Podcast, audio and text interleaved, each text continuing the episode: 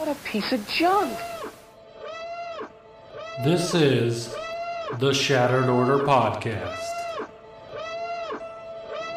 Go switch off.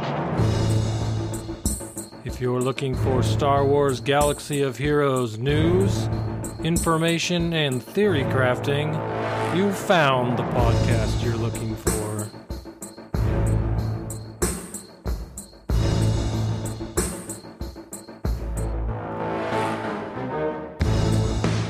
your hosts, Goodnight Punk.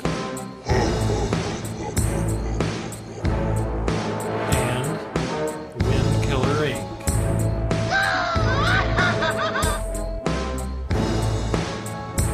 We would be honored if you would join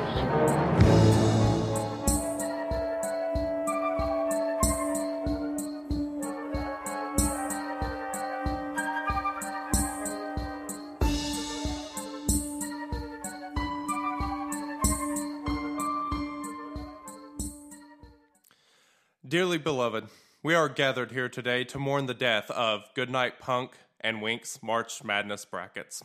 On Thursday, March 16th, Wink's Homer bracket died as the Sooners, whose season has been on life support for months, continued their downward spiral into oblivion.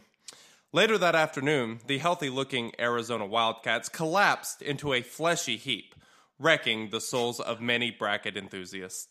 May the bracket gods be with you.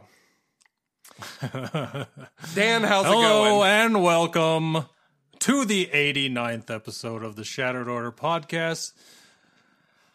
We are here in memento of our favorite March Madness teams who decided to crap the bed in the most magnificent of fashions yesterday.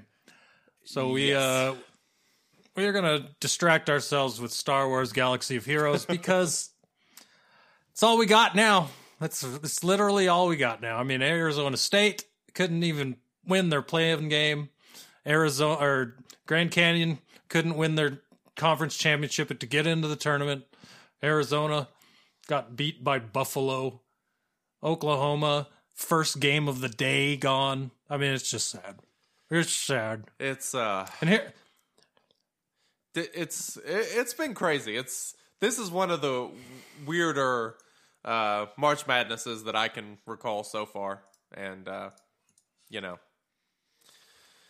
crazy. And apparently uh who who was it that just went down? Uh UVA. A Yeah, 16 so- seed. 16 seed took down a number one seed. And you know what's funny about that? My wife's mascot bracket. She picked them to win. But I told her, I'm like, with all these upsets you already have based on mascots, you might want to just pick the Cavaliers just because so you have at least at least half of your ones make it out of the first round. So the one that she picked that actually won, first time ever, is now advancing and her bracket is completely screwed. Wow. Actually, it's not completely screwed because she had Arizona beating. Vir- well, I guess Arizona lost, so I guess it's still screwed. she would have had them losing in the third round, but eh, whatever. yeah, it's I feel bad that I made her second guess her decision. She really liked those uh, those uh, dogs, whatever the, their mascot is. nice. Shame on you, Dan. Shame on you. I try to help her out sometimes. It's just that did not work this time. Yeah. Who would have who would have thought? That's no kidding. I mean, completely unexpected. I mean, nobody saw this coming. So, you know, what what can you do? Uh, why, Yeah. why don't we talk about something that might be a little bit more exciting to us and still sports related? Uh, the NFL free agency. It's finally here. Heck yeah, dude. I love free agency. yeah. Tell you that much right now. It's it's it's the best time of the off season. It's always exciting. All I heard what you just say was and it made me think of Christmas. All I heard was it's the most wonderful time of the year. It- it That's kind all I- that's- yeah. What you said was said in that like tune in my head. That's probably what I It's sh- pretty funny. Yeah, that's probably what I should have just said, but you know, whatever. It's the Um, most exciting time of, Of the the NFL year. season. All right. So, uh, what your Lions? I just want to. I do want to make a shout out real quick. All right. Um, before we move on, just going back to the brackets because right now, almost at the end of two days, Mad Hatter twenty is Mad Hatter twenty and Couch are winning the bracket pool with two hundred fifty points. Right behind Wow. him is ASC LTR three with uh 240, and then it just keeps going down from there. So, And congrats, so, guys! You're lo- you're looking good right now. if you're not on our Discord, you probably don't know about this, but uh, our April giveaway for uh, Blue Designs will actually be the winner of the bracket challenge in our little group. So whoever wins, you'll get your choice of the Lola headphones or a Blue Yeti mic. Eh, You know, might as well go ahead and talk about our good friends over at Blue. How are you liking these mic stands? I'm loving this thing, man. I literally like the old one I had. I had to set it up every single time, get it where I wanted it to Yep. just to move it away out of the way. But this thing swings. I can swing it out of the way when I'm not using it. When I'm using my computer, swing it right back in, right into position. Uh, no cords. The cords are inside the thing, so it it's just amazing. I love it.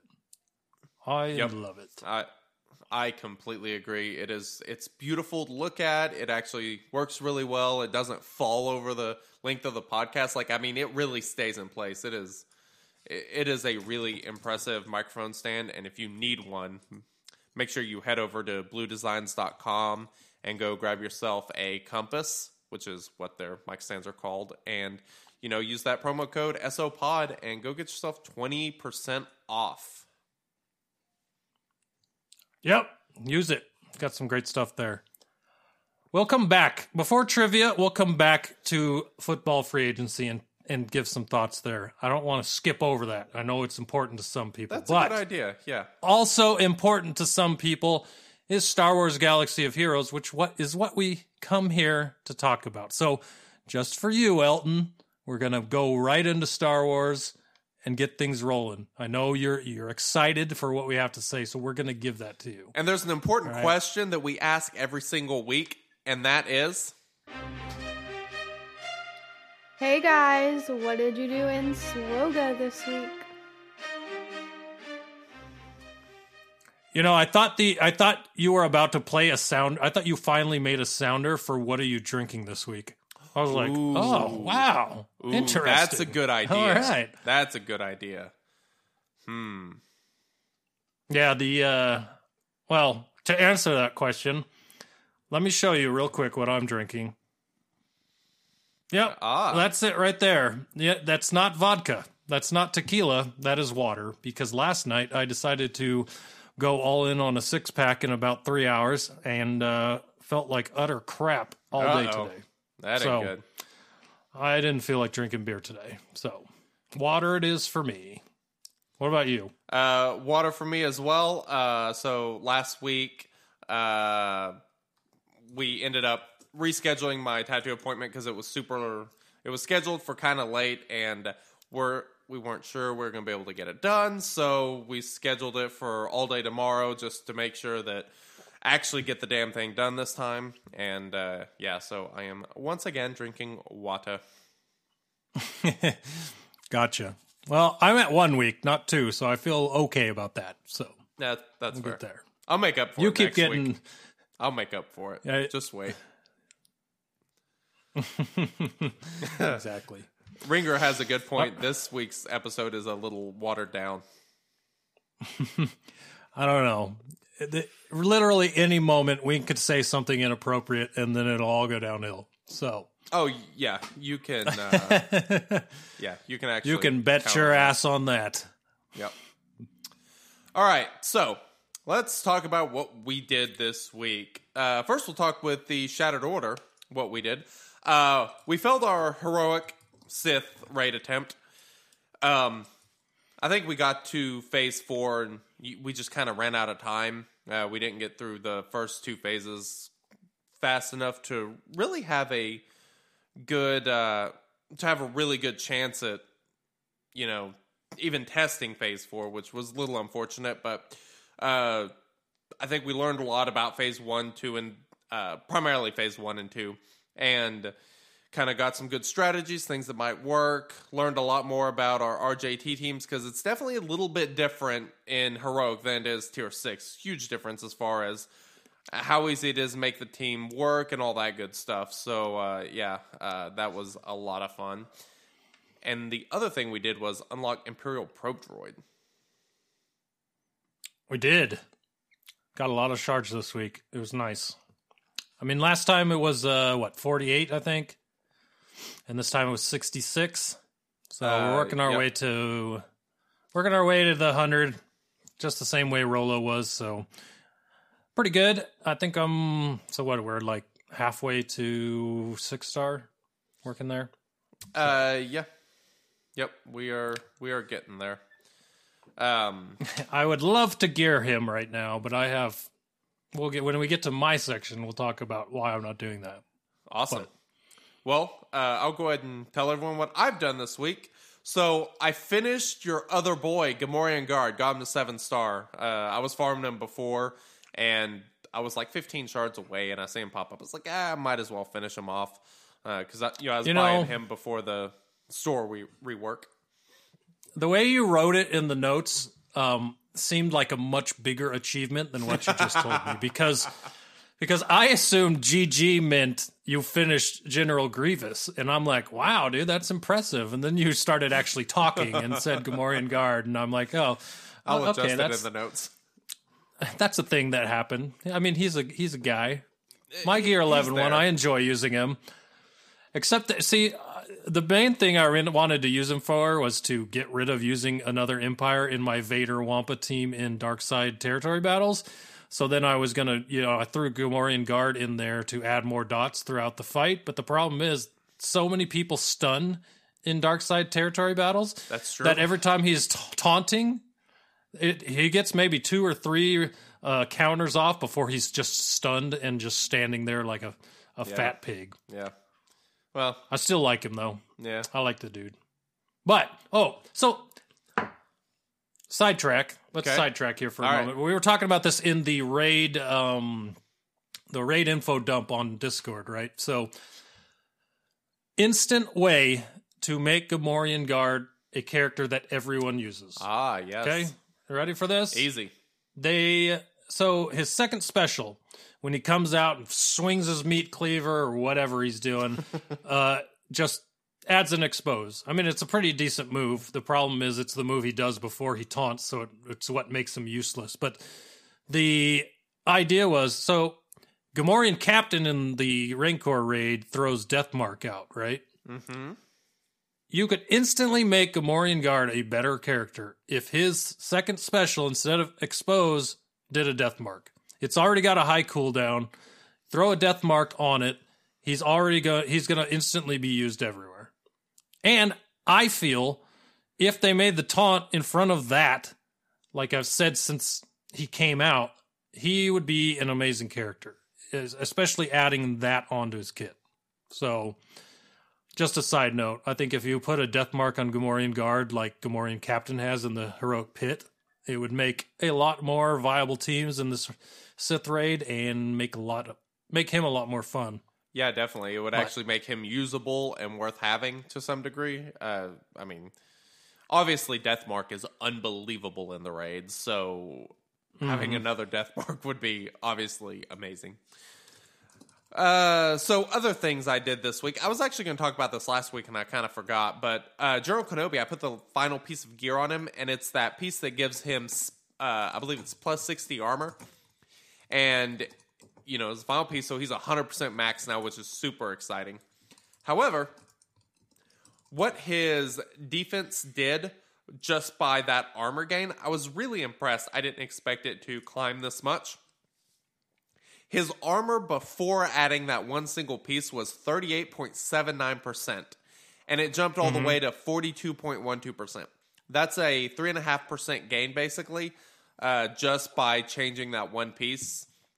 I was pretty thrilled with that, and I mean, that's it it's been a pretty noticeable difference as well. I mean, that's it's not that's nothing to scoff at by any stretch.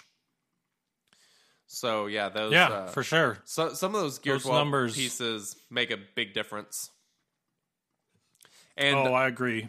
I I recently got a health box, and I'm trying to decide if I want to stick it on Han.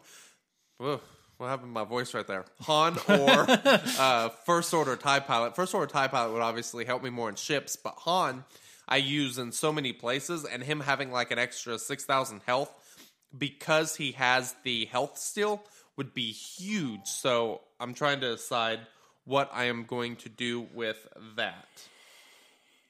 Um, Interesting. yeah, so I also have a new arena team this week. Uh, I've just it's been clustery hell trying to figure out what I'm gonna run. I, I arena's been rough lately, primarily because I've been moving so many mods around because of the new Sith raid. But uh, last night I actually stuck in a team and I totally forgot about it until I went to do arena today and realized that you know I left a pretty good team in. Apparently, I didn't drop near as far as I had been. I dropped. I mean, I was dropping into the 40s, and instead I dropped to 24. So I was pretty stoked about that. But it is Rey Jedi Training Lead with BB-8, R2D2, General Kenobi, and Hermit Yoda. So that is actually quite nice. And I have that second Zeta on him now. So if General Kenobi gets taken out, because General Kenobi is usually the first person he gives Grandmaster's training to, you know, Hermit Yoda resets his cooldowns and gains 100% turn meter and then can instantly apply it to someone else. So that has actually been working really well. And it's great against Night Sister because of the heal. Does really well against Empire because of the heal. It does, you know, it, does really well against everything that I've been fighting in my, in my arena. So that that is a lot of fun. Uh, I also learned how to make my troopers work. We're going to talk about that a little bit later. Um, I am working on getting Resistance Trooper to Gear 12. He's really close. I'm only a couple pieces away. By next week, I'll have him there. And s- Hold on. So, by troopers, you meant Imperial troopers, right? Because you went right into Resistance troopers. So I just wanted to make sure. oh yes, yes, uh, yes. I meant Two separate troopers. things here. Two completely separate Okay. things, indeed.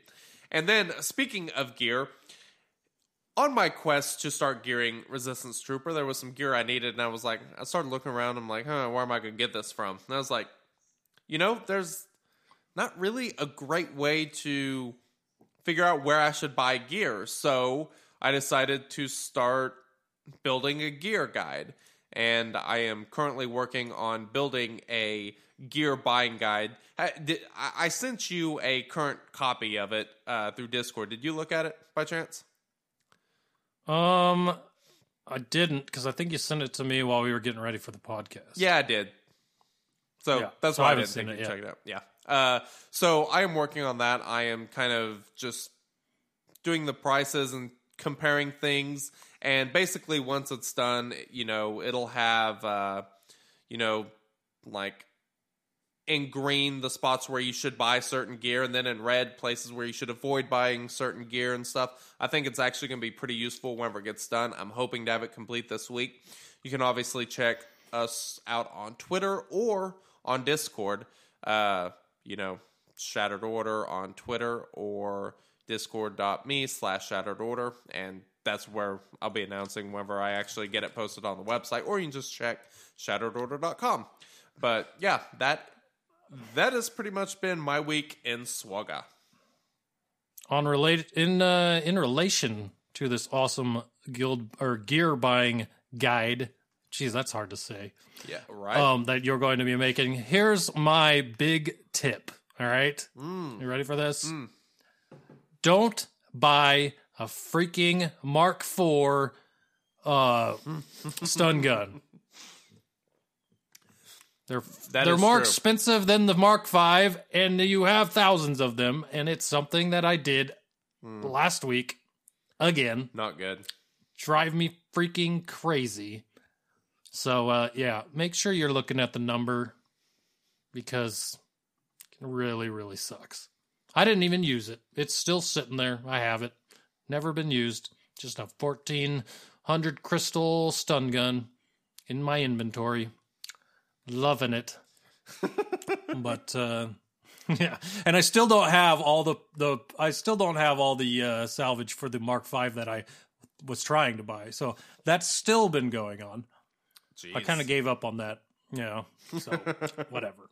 Whatever. I you know what? We'll move on to what I'm doing this week now and who really deserves my gear. All right. Oh, God. And that that is Oh, Mr.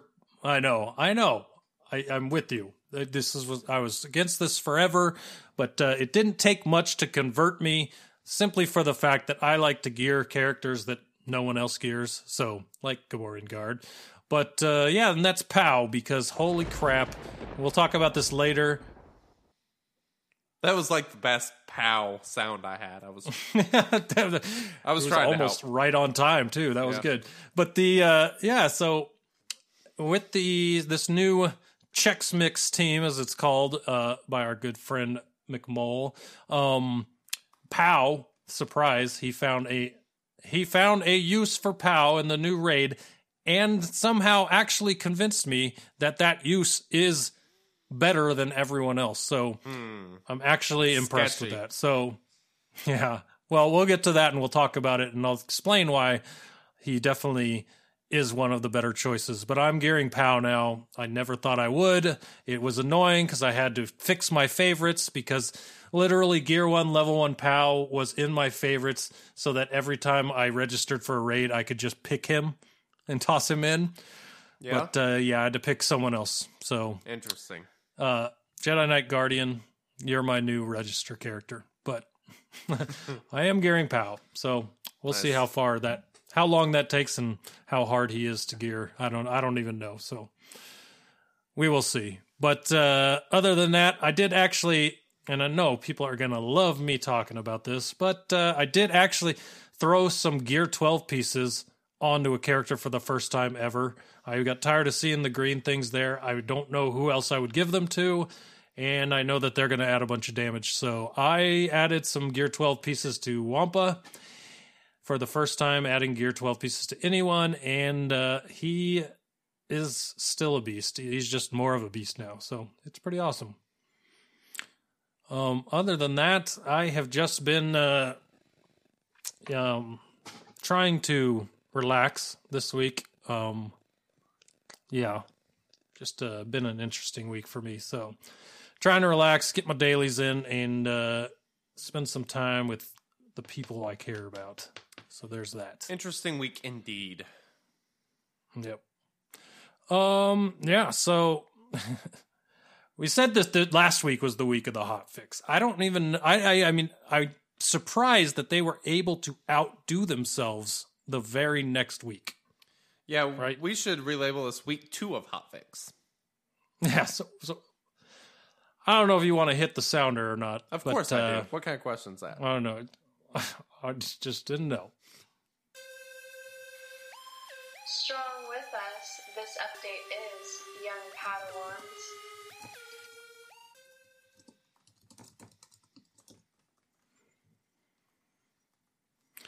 All right, so first up, something that I kind of want to get into. Um, these aren't in any order specifically by the date. If we wanted to go day by day, we could pick each day's hotfix and talk about it. But uh, the first one I want to talk about is territory war matchmaking because last week we got into this topic. Oh, did Um, we? We got we got set up. We got set up for failure massively last No last doubt week about it. and uh, I, I, supposedly it is now fixed. They gave out 500 uh, crystals to everyone to say sorry that it was broken.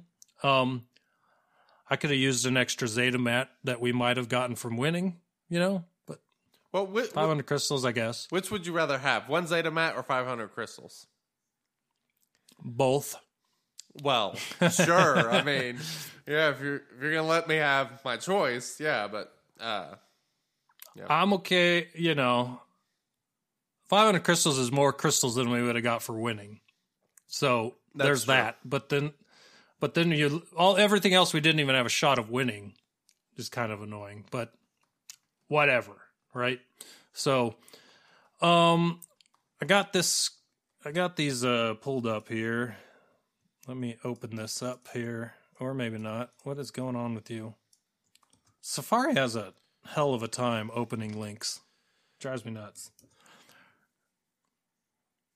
No, no, not a Google search. That right there in the address bar. Okay, there All we go. right, all right.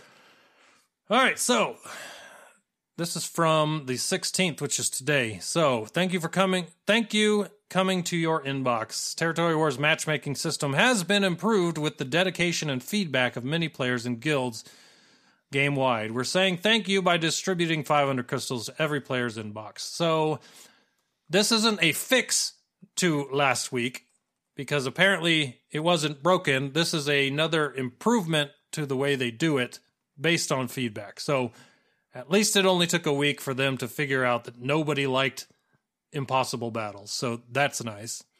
But they did put in a matchmaking clarification post, which has some questions or QA stuff and kind of an idea of how they find your uh, opponent.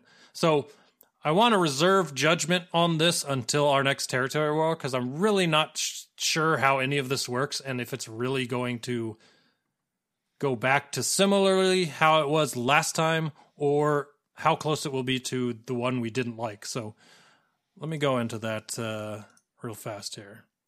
Where are you at? Where is this post? There it is. There it is. All right. I was about to All start right, got it. Jeopardy music. Details. We have made some improvements to the matchmaking system in this week's server updates, starting with this weekend's territory war. So it's coming this weekend. We will find out what's new here. You should be seeing results closer to the original da da da. Wow, I could, almost couldn't say design. original design intent. In order to help you understand that intent, here are some additional details about the system. This is the stuff that starts getting confusing to me. So I'm going to say it, and then uh, if you understand it, you can convince me or tell me what it means because it's kind of weird.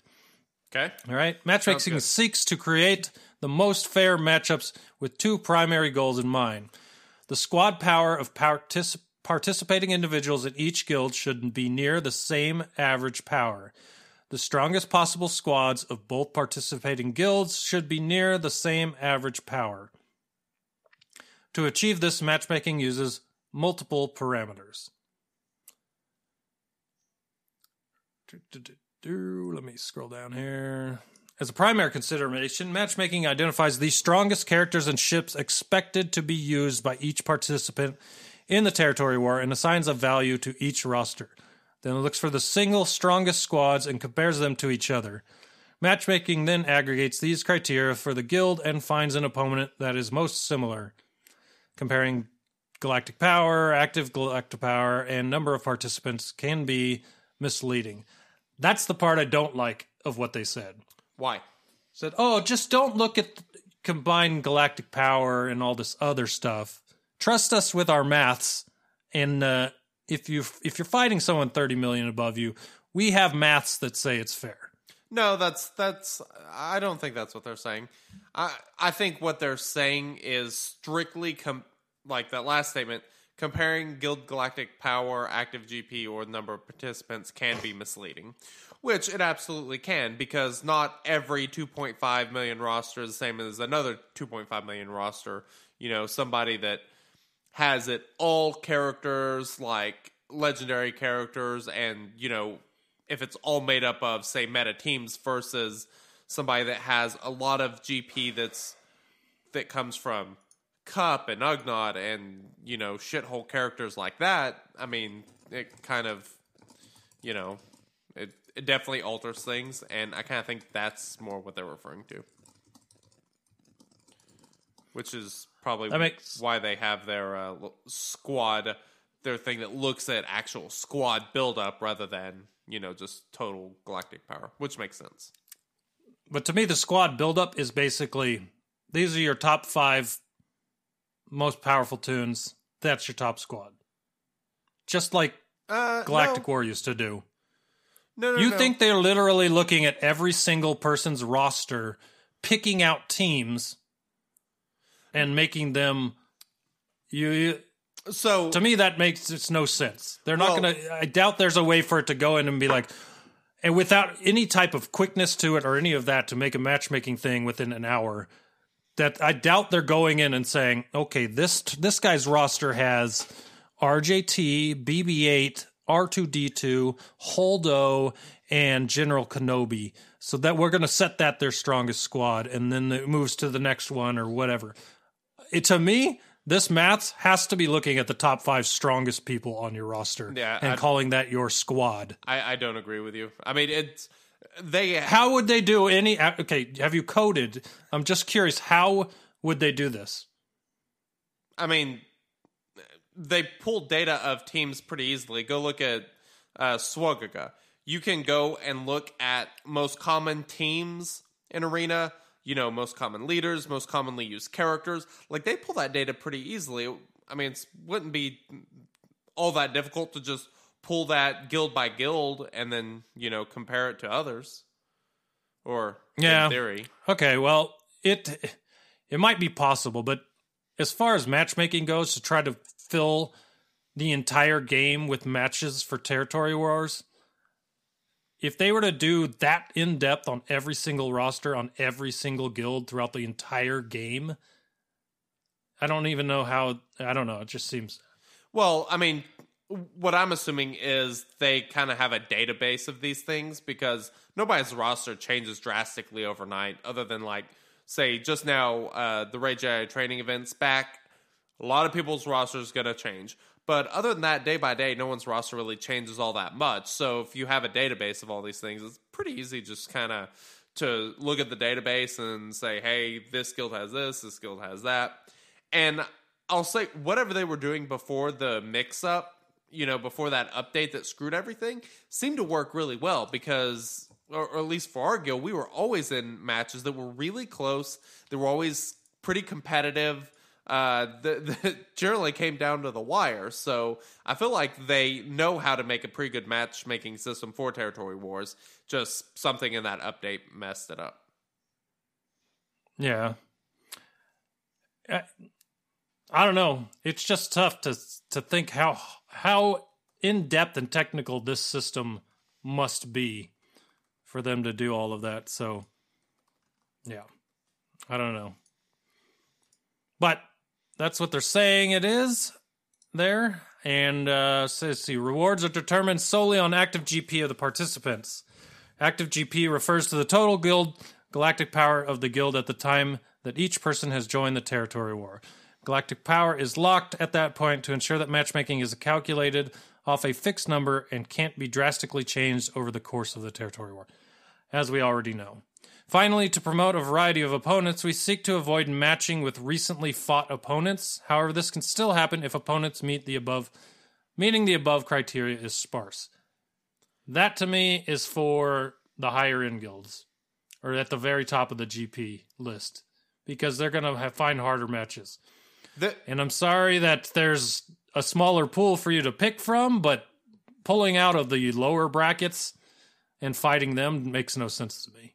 so Unless I'm getting, unless I'm getting, see, here's the way it should go. If they were to keep doing this 30 million disparity thing, either they get rewards for the active galactic power of the guild they beat, or we get the loss rewards of your tier because it makes no sense for us to 100% fight our butts off for our rewards fighting a group that's two or three tiers above us yep. who's fighting for their rewards. It makes no sense. So I 100% it has to be equal across the rewards, or why even bother? you Yep. know? I, I couldn't agree more with that. I, I do want to jump back to something we said there a second ago, though, about, uh, I'm going to quote it exactly. Active GP refers to the total guild galactic power of the guild at the time that each person has joined the territory war. This was something that we discussed. Uh, somebody told me something that doesn't sound like what this is saying. This sounds to me like when you join a territory war, your stuff is locked, not at the time that joining ends. I think this is just a case of bad wording on their part again, because this has been tested over and over, Has it? and it and it only locks at the time that twelve or twenty four hours ends. people will swear that it doesn't, and it's when this and that and that and this. But all the tests in our guild, it locks when you join or or when when the timer ends. So people want to play superstitious. I totally understand. I don't wear blue during Lions games, so I understand. But the way it is supposed to work and the way that we've tested and it does work is at the end of that 24 hour period, that's when it locks. You don't wear blue during Lions games? I don't. It's it's this is superstition, right? I uh every time I wear blue, they lose. So I stopped wearing blue during line games. Uh I want to get back into that, you know, before trivia. Uh anyway. Okay. Um, All right. Well, I got more of them too, so oh, this just should, keep going This should be good. Yeah, can't wait for that. Um all right, is there anything else that we want to talk about with matchmaking? Um, there's some Q question and answers uh, here at the bottom. I want to look through them and see if there's anything there. But uh, how do you identify strongest squads? Answer: We're not going to divulge that algorithm, so we'll never know if you or I are in the right space here on what the strongest squads means. That is true. But second question, when do you make this calculation? Currently, as of this post, immediately after the sign up Okay. phase, we take a snapshot of all rosters in the territory war. All right. We use those snapshots for the territory war, which locks all rosters in use for that war. We use the matchmaking algorithm. We begin the set defense phase.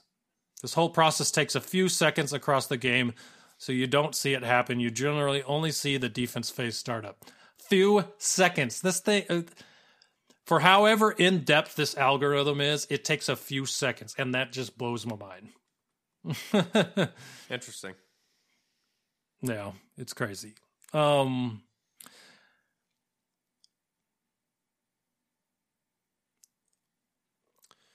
Um mhm, I'm just reading through these questions, to see if there's anything else here. I, I think that's pretty much all the exciting stuff. Uh do, do, yeah, that's pretty much it for. There's a post. If you go into the March 16th uh, hotfix post, you can find the matchmaking clarification post linked in there, which is kind of hard to find because it's all the way down in uh, in the territory wars part of the forum. It's not in like the top two sections like a lot of big important information gets put. So if you're looking for that post, that's where it's at down in the territory wars section. And uh, if you have issues finding the link, you can go to shatteredorder.com slash episode slash 89 and you can see the detailed show notes and it has the links to all of these things that we're going through. Yep, exactly. Can All get right. pretty much all our notes on the website now, so it's nice. Yeah, it's nice being able to put detailed stuff out there. All right, uh Sion. They fixed Darth Sion, which is very exciting. Darth Sion's Lord of Pain ability will now correctly inflict pain to enemies who damage him. And in the Sith Triumvirate raid, they corrected a typo incorrectly incorrectly listing mods in details panel as a reward. I did not notice that. That is one thing I'm actually quite surprised about. They did not give us mods as a reward for the raid. But with that same update, they did, you know, make mods cost credits, which I'm going broke. Thank you, Mod Store. It's um mini rant real fast. Uh oh. Brand freaking new raid. Constant feedback and annoyance that challenge gear shouldn't be in a raid reward. New raid rewards still contain challenge gear. Why? Yeah. Why? I have 2,000 of them. I don't need more from three days of raiding. I want gear I don't have. But I you- hate, hate, hate that. You know what's really good about the new raid system or the new raid reward reward system is there is no chance. I mean, maybe there's a chance, but statistically almost impossible of getting all uh challenge gear like I did in the Pro KAT whenever I finished like seventh earlier this week. I got like 80 salvage of shit that I've got 3,000 of already. Yay! So great, right? So great. Something we all ask for, all continue to want from our raid rewards. It's just so great. Love it. Well, that but that's why they made the new raid. Uh, why can I not say raid re- re- raid rewards? That's why they made the new Sith rewards awesome. Very good. Way to go. Ugh. All right. So, this is pretty exciting week for a lot of people. Not everybody, but there's a huge portion of people that are going to be very excited this week. And then there was also an insane amount of bitching on the Facebook page. And so I clicked the little X button to get out of there because people, there are apparently people who are insanely pissed that Rey has returned because, get this, they didn't think she would return this quick, so they didn't farm the veterans.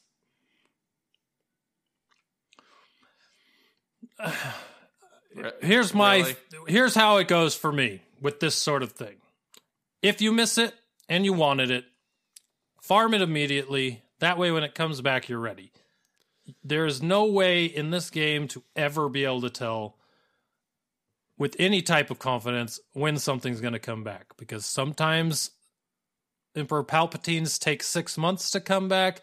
Sometimes CLS takes three months. Sometimes RJTs take two months. Sometimes Chimera takes three months.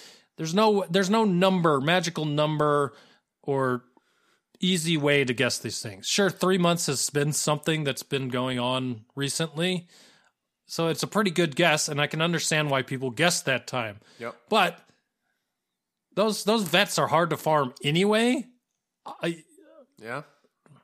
limiting the amount of time you have to farm them just doesn't seem like a smart idea in the first No. place. So go after them right after you missed it. Be ready for it the next time it comes up, and just move on to whatever it is else you want. Yeah. I understand the the vets aren't aren't fun. They aren't characters that most people even use for anything. They kind of suck to farm. I get that. The problem with that is they are needed for RJT, whether we like it or not. You have to farm them to get her. So get it out of the way. Get it like if you miss RJT this time, don't wait. Finish your vets, move on, be ready for the next one whenever that is. You know what's kind of funny though is the people who are probably bitching about not being given enough notice on this one are probably the same people who were pissed last time about there being a panic farm and so they're like, "Oh, to hell with this. I'm not going to get her. I'll wait till next time." And then they wait and now they have to panic farm her again rather than just, you know, not panic farming and just farming like, See, you know. this time it was controllable. Last time it wasn't. So I can understand last time. But if you're panic farming now, Tough shit. you know, Yeah. it's it's like I all I can tell you is when you miss an event, finish farming them immediately so that you're ready for the next one when it comes. Yep. That's 100% true. So, So uh, um keep talking. I'll be right back. All right.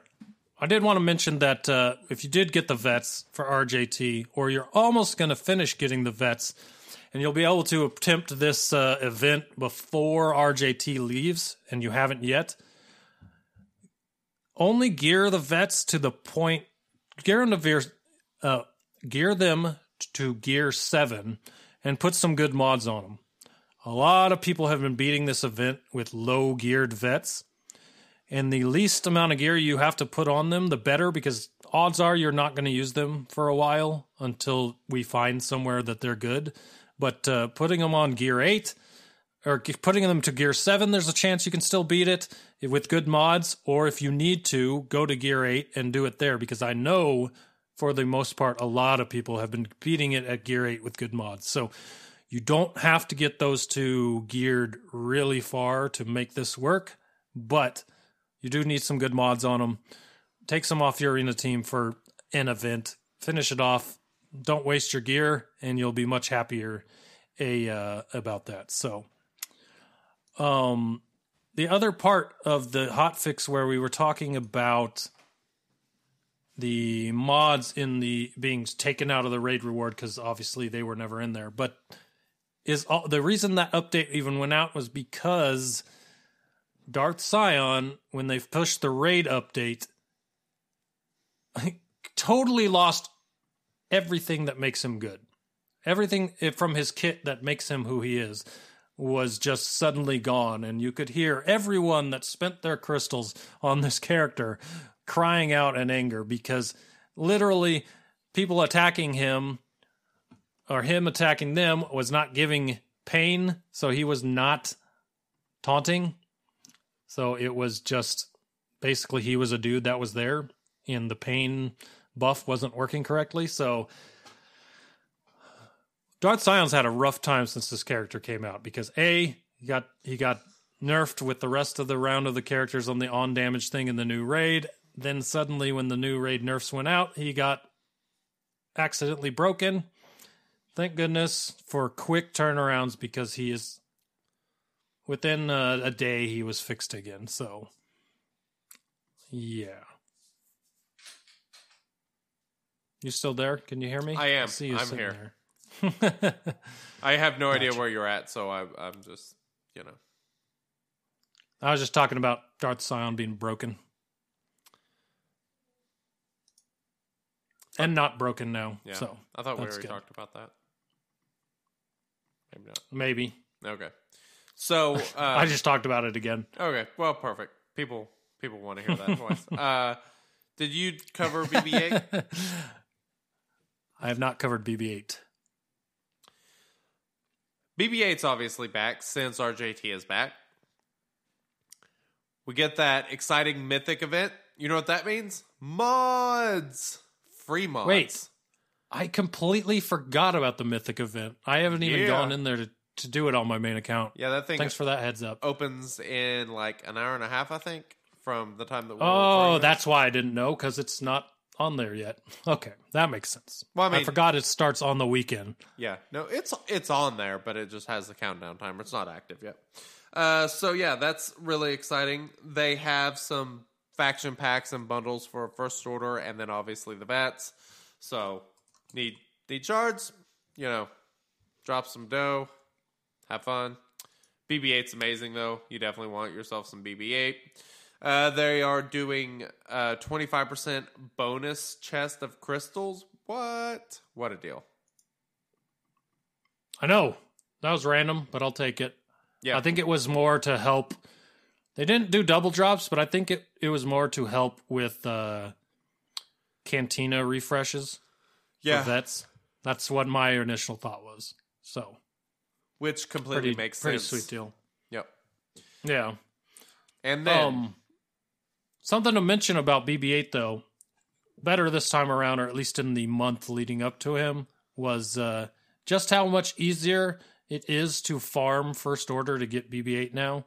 With uh, Kylo going to a 10 energy oh node man, that's a good point. and first order special forces tie fighter tie pilot TIE having his own node yeah having his own node in the guild store those two alone can be done instead of tie fighter pilot For or first order tie pilot and first order stormtrooper Yep. which are the on- two that are hard node only beyond the one node for tie pilot that's in the fleet shop too but that one you know he's a little faster now but uh special forces t- uh, first order tie pilot yep. has his own block you can literally buy him every refresh because he'll always be there so much easier to get a first order crew than it used to be So Absolutely. if you don't have one you should be getting one working on one it's a lot easier now and then you can get your bb8 and continue working towards your rjt Indeed. Get your RJT. Uh, so, uh, updates. They updated the Sith Triumvirate raid, which is just lovely. Uh, we were all very excited about this. People were so mad. It's going to, your teams aren't going to be able to do anything. It's going to be a big, huge nerf. We were a little irritated about it. Um, and then kind of started running the numbers on it and looking at what teams were doing. We kind of talked about this last week the exposed damage being cut in half really isn't going to affect the Rancor or the heroic AAT raid or the normal AAT. E- either way, uh, it's going to be a pretty minimal difference. Now, it is going to be a significantly bigger difference on the Sith Triumvirate Ray just because of the way it works, and you generally get more damage from that. But a lot of these teams are doing most of their damage is coming from raw damage anyway. So now your raw damage is actually doing a higher percentage of that phase damage. And this is only in phase one for Darth Nihilus, but your regular damage is now doing a higher percentage, even though your uh, exposed damage has been cut in half. But that's that doesn't seem to really be that big of an effect on these things. I I had some really interesting numbers. I actually did the math on exactly how much that decreases your damage, but I don't remember what it was. I think it was like I I, I think that uh, the net decrease was about forty seven percent decrease on your exposed damage whenever you factor in the health and everything, and it was um, a sixteen to seventeen percent damage reduction based on the way my team generally works. Uh, I think me and Bedor both were uh, between 15 and 20% damage reduction total based on these changes, which uh, that's not too bad. I mean, you're still doing, you know, if you're still doing 6% or whatever, it's still a, doing way more than you need to uh, to be able to get through it. And also, the fact that they brought RJT back most guilds are going to be in a far better position to be able to beat the raid now than we were before all these changes were implemented. Right. So, yeah, I, them bringing back RJT was quite generous from for this whole thing. Yeah, I did. It was it was weird though that it was literally like two days after the announcement. yeah, Two weeks would have been a little nicer, but it did come back. So I mean, all those people that were ready to go after the first one uh, are getting it, and so I know a lot of people in our guild I know were not that far off. They've been working on it, Yeah. But uh, now they just kind of pushed them to use more crystals to get those refreshes in. yeah, So which is a little frustrating when you have to do that, but so worth it. Well, I've I, I never used to refresh the cantina at all daily, but I've moved into a different line of thought that I want the characters I really want are in the cantina. And all the the 50 energies I spend on gear every day, I still do them, but I've been starting to do the cantina refreshes as well Oh yeah, simply because all I have left as far as high energy cantina nodes to finish is Gar Saxon. I have two stars left to get on him, and then ISC. So nice. once I finish them, I'll probably go back to not buying refreshes. But I'm almost to the point where now I am done with them. So thankfully for that. But I'm gonna look. But once I finish that, I'm gonna start using them on refreshing some hard nodes, just to try to speed those up a little bit because I don't refresh hard nodes either. Yeah, that's understandable. Um, I, I rarely refresh hard nodes. I will tell you one thing. I'm super uh, well. So, something you just kind of mentioned that made me think about this was you always want to be doing your 50 crystal refreshes, especially if you need stuff like stun cuffs, stun gun salvage, carbantis. Uh, that is by far the most efficient way to get those versus actually buying them. It appears so yeah, that is. Uh, you'll be able to see all the beautiful numbers regarding that stuff here pretty soon. But yeah, Yep, I am excited for this because I know all the different gear buying things that we've done over on the podcast over all our episodes have had really good information. So if we can put all that into one spot where you can just go look and say, "All right, I want this. Is it going to be better for me to spend this many refreshes to try to get it, or would buying one be better?" Having that in one spot will be nice. yep. So, what did you think of the percentage health drop on the raid? Like, was it more than you thought, around what you thought, less than you wished? I think they said that they were going to do a five percent decrease, so it's exactly what I was expecting. But uh, I mean, it's Uh. it's fine. I mean, honestly, I was kind of surprised that they chose to even decrease the health at all once they decided they were going to nerf expose. So, I mean, I'm not going to bitch too much about that. Well, yeah. Um Yeah, I don't they I'm pretty sure they didn't say the number. But whatever. I could have swore they did, but five percent, five percent makes makes sense. Yeah. That's, So that's I mean good it's not terrible. Um, the other thing they changed was the Sith Triumvirate Raid. Darth Traya's Bonds of Weakness damage no longer triggering special effects. Uh, I think this really affects one team that I like doing. So, Kylo Ren, he's one of those that gets the stacking buffs, you know, the offense buffs each time he takes damage. So, I don't know that he'll be hitting for 150k anymore which is a little unfortunate. But there's a list, long list of characters here who are now going to be suffering from that, which is a little, you know, it's a little disappointing for some of these. Some of them don't really make much of a difference at all, but oh well. Here's a team surprisingly that I think got fixed with this that I tried in phase 3 and it's started doing weird things that actually made it really fun. Too bad that it was doing no damage, but uh I have 5 Zeta and uh 5 Zeta is basically gain 20% turn meter every time a clone ally gets damaged. So every time a clone Oh, Every time a clone took a turn Wow. in phase three, then uh, fives took a turn.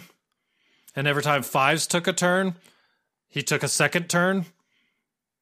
It it, it was weird.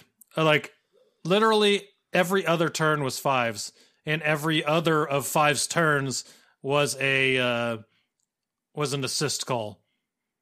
It, if it was able to do more damage, that team would have been a lot more fun. But literally, I, I went on and on for until basically all the, the damage uh, dots killed the whole team. But and it was only like four hundred thousand. But it was ridiculous how many turns Fives was taking. Interesting. Uh, yeah, I had not seen that. That is pretty interesting. But that'll pretty much neuter my Zeta on Fives. So whatever. I think it said on on damage. So. But I went in there with that team, you know, as my like last fifth attempt for the day or whatever, just to do see if they did anything, and that's what happened, and it was fun. Nice. Um. All right. Oh. Um. I guess that covers pretty much all the updates. So you ready to move on to this next thing? Let's do it. All right. Hey boys, do you have any tips for us less experienced players? So uh, I got a very big, big tip here. I'm sure you do. Very big tip. I really didn't know what to play here, so uh, yeah, I just went with that. But we're about to talk about Sith Raid team ideas. And kind of go over some of these teams that we've been using and kind of get an, uh, you know, just kind of get an idea of maybe some teams that you should be using and uh, kind of, I don't know, how, how to use teams. So, yeah. Uh, the- All right. why, well, why don't you that, tell us about the the good old delicious Chex mix? So Chex Mix, this team, there was a couple videos put out this week by our good friend McMull and our other good friend Nukin. Uh, I think they were kind of different on characters involved because I've seen people using Rex leads with this team. Um, but the team that I I used today to test this that worked really well was the one from McMull's video and it is CLS lead, uh, Raid Han, Chirrut, uh, Pao. Yes, I said Pao, and then um, Why do I always forget the fourth guy? Always forget the fourth guy. I do two know. seconds. All right. Yeah, I, we, I did this at the before we started. Oh, Death Trooper, one of the most important parts of the team. He's yeah, he's essential. Yeah, so Death Trooper, Chirrut, CLS as a lead, Han with the Zeta, and um, Pao. I tested this with Qui-Gon Jinn because I didn't have Pao geared, um, and I'll explain why. So this team, if you haven't seen it, I'll say this: go watch McMull's video. Super helpful, super good info awesome as far as I've heard for people doing heroics right now to get through phase three um, after these uh, Stormtrooper Han antics were nerfed. So, really good team, really quick team. I mean, it's like a two minute run for like 2 million damage. Very Nice. nice. But basically, the idea here is um, you go in there, you get uh, Chirrut to give tenacity up so that there's no way that the little side lightsabers are going to put days on Raid Han because if if Raid Han gets days, your run's over. Start over, try again. So the idea is to get Chirrut to put tenacity up so that Raid Han does not gain but debuffs. And then on top of that, the the whole idea for Pao is to he has he's an attacker and gives offense up to the whole team. So he'll give offense up to Raidhan. So now you got the tenacity up on Raidhan, you got the offense up on Raidhan, and every single person I listed there is an attacker in the game. There's no supports, there's no tanks, all attackers. And when so the idea is once you get offense up on him with the tenacity up, you hit stand alone for him. So then once he's got stand alone, you hit his third second special to get him crit chance up and crit damage up. So now he's got even more buffs. He's doing more, even more damage. But the whole idea between ha- between having all attackers on the team is that attackers also give for each attacker on the team. They also give the person that's standing alone plus 100% offense. So Han's already getting even more offense than all the stuff he's already got.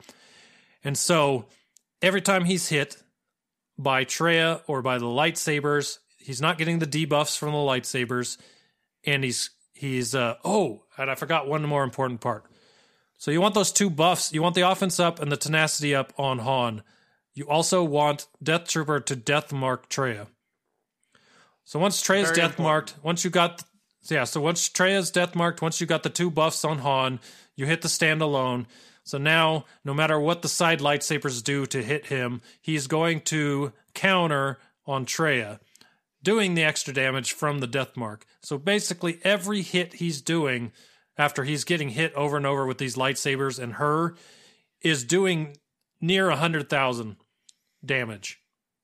So easily, once you get this set up and working, through the standalone, you can get almost 2 million damage. Not to mention, once you come out of it, if you have the team there with Chirrut healed up and ready to go, there's a chance that you can do even more damage. You can get another death mark up. Uh, right after the standalone ends, it's pretty simple to topple her to get even more damage in on the topple. I mean, it's just a really good damage team, and it it doesn't take it takes seconds to realize whether you're going to be able to set it up right. So you can go in, try to set it up, back out, go in, try to set it up. Once you do get it set up the way you want it to, let it go. Two minute run, two million damage, you're done and you're out. It's awesome. I love it. Interesting. Yeah, it's really cool. I, did you get a chance to play with it today? Um, not that specifically. I I hadn't heard exactly what the team was, and I didn't see the video, but I seen some screenshots, and I seen somebody mentioned something about offense up, and just kind of a few of the ideas that were floating around. So I did do a kind of test, and I I had um I had ran a pretty similar team to this a few raids ago. Um, I, I don't remember exactly what my team was then. I'd have to go back and look. But I do have my screenshot from actually just not too long ago that that I did it. I did 3.1 million with Commander Luke Lead, Han Solo, Death Trooper, General Kenobi, and Qui Gon. And I basically used Qui Gon to, you know, do the debuff, give offense up, uh, take out all the side lightsabers. Then you Death Marker, of course. And then, you know, Han gets to attack a lot. And then you can use General Kenobi to do his mass assist, which gives even more attacks on, you know, her whenever she's Death Marked. I actually got to get that off twice, uh, his mass assist, you know, in two different topples, which makes a big difference. And then did standalone with Han once, and uh, his special hit for like 150,000. That was pretty cool. Uh, that does make a pretty big difference. So yeah, I mean, it seems to be a really good strategy. One thing that I was kind of having issues with was making sure that Han had his crit damage up along with offense up. I was really having hell making that work. I, it's one of those teams that you really need to mess with the turn order a little bit because you want you want Qui Gon to be able to finish off the last lightsaber and have everyone else, or especially Han, have his buffs and then gain offense up so he can kind of maximize the damage once he goes into the part where he does his standalone. So uh, I think that part was a little bit difficult to set up. But yeah, no, it seems like it's a pretty good team from what I can tell. I didn't test the exact team you're talking about, and this was uh, tier six, not heroics. So, uh, you know, maybe here before too long, we'll get back to another heroic, and I'll get to test it there and see exactly what it does. But Yeah. not too shabby. The the the best part, in my opinion, of the this team is all the characters are pretty much accessible beyond CLS, but uh, um, he'll come back again, and people will be ready for him again. But uh, everyone on that team's pretty. Most people that are go- going to be doing heroic raids have all those characters and probably have them already geared up. So it it makes it an easy team to just step in and already uh, use. You know what I mean? Yeah. So, yeah. Uh, live chat's quite interesting. Um, j- just for those of you listening, uh, thanks to Stan who started this whole thing. Describe your love life using a SWGoH move name. So uh, you can only imagine where this is going. Quite interesting. Uh, so anything else you want to you you wanted to mention with the Chex Mix? Before I say anything else, is that why I say let the hate flow? Yes. Is that why I saw that in chat? Yes. Yeah, there's Perfect. There's Great. there's been a few really good ones. Um, awesome. All right. Well, yeah, Chex Mix team. Go check out Mick Mole's uh, video on his YouTube channel. Really good. I haven't watched Nukins yet, so I can't say that I know how that team's set up, but uh, he's also got a video. So thanks, guys. Awesome video, Moley, and uh, appreciate it. yep, very cool. Well done, McMillan. Uh, so the the other team I wanted to talk about was Troopers. As we kind of mentioned at the top of the show, the Thrawn led Troopers actually work really well. I was having hell with this team at first. I was like, ah, Veers is better, not Thrawn. Uh, but I'd only tried it like a couple times, and then I was kind of messing with it today, and I assume I'm probably the last person who uses this team to find out how it actually works. But I figured I would describe it to you anyway, just in case. So, uh, why the Thrawn? Let's do it. Let's do it. The Thrawn lead is great because he gives an extra special ability, and that is the cleanse. That cleanse gives 50% turn meter. So that's basically just cutting down your cooldown by half, you know, in a way, because you gain 50% turn meter, you give up an ability, but you're probably better off doing that so that you can get back to your special abilities, especially when you're talking about characters like, uh, oh, is it Starck or Veers that has the mass assist? I think it's Starck or uh, Spheres. Veers. Uh, yeah, so with Thrawn and Veers with Death Trooper, Death Trooper is obviously a really common thing here. but being able to do fracture, which is four hits, that is really good on on there. And then you can use Thrawn to give more turn meter back to Veers so that he can get back to his assist, and then you know Veers can do the special ability to gain the turn meter. It works really well. It's a nice way to gain. Uh, shorten the cooldowns. That's what I'm looking for. So that's kind of the big thing there is shortening the cooldowns as much as possible. And I think I got like 2.4. Again, this was tier 6, not heroic. So take it with a grain of salt because they don't really correlate 100% there. Interesting. I'm seeing a theme with Death Trooper. Yeah, me too. It seems like he is good in the Sith raid.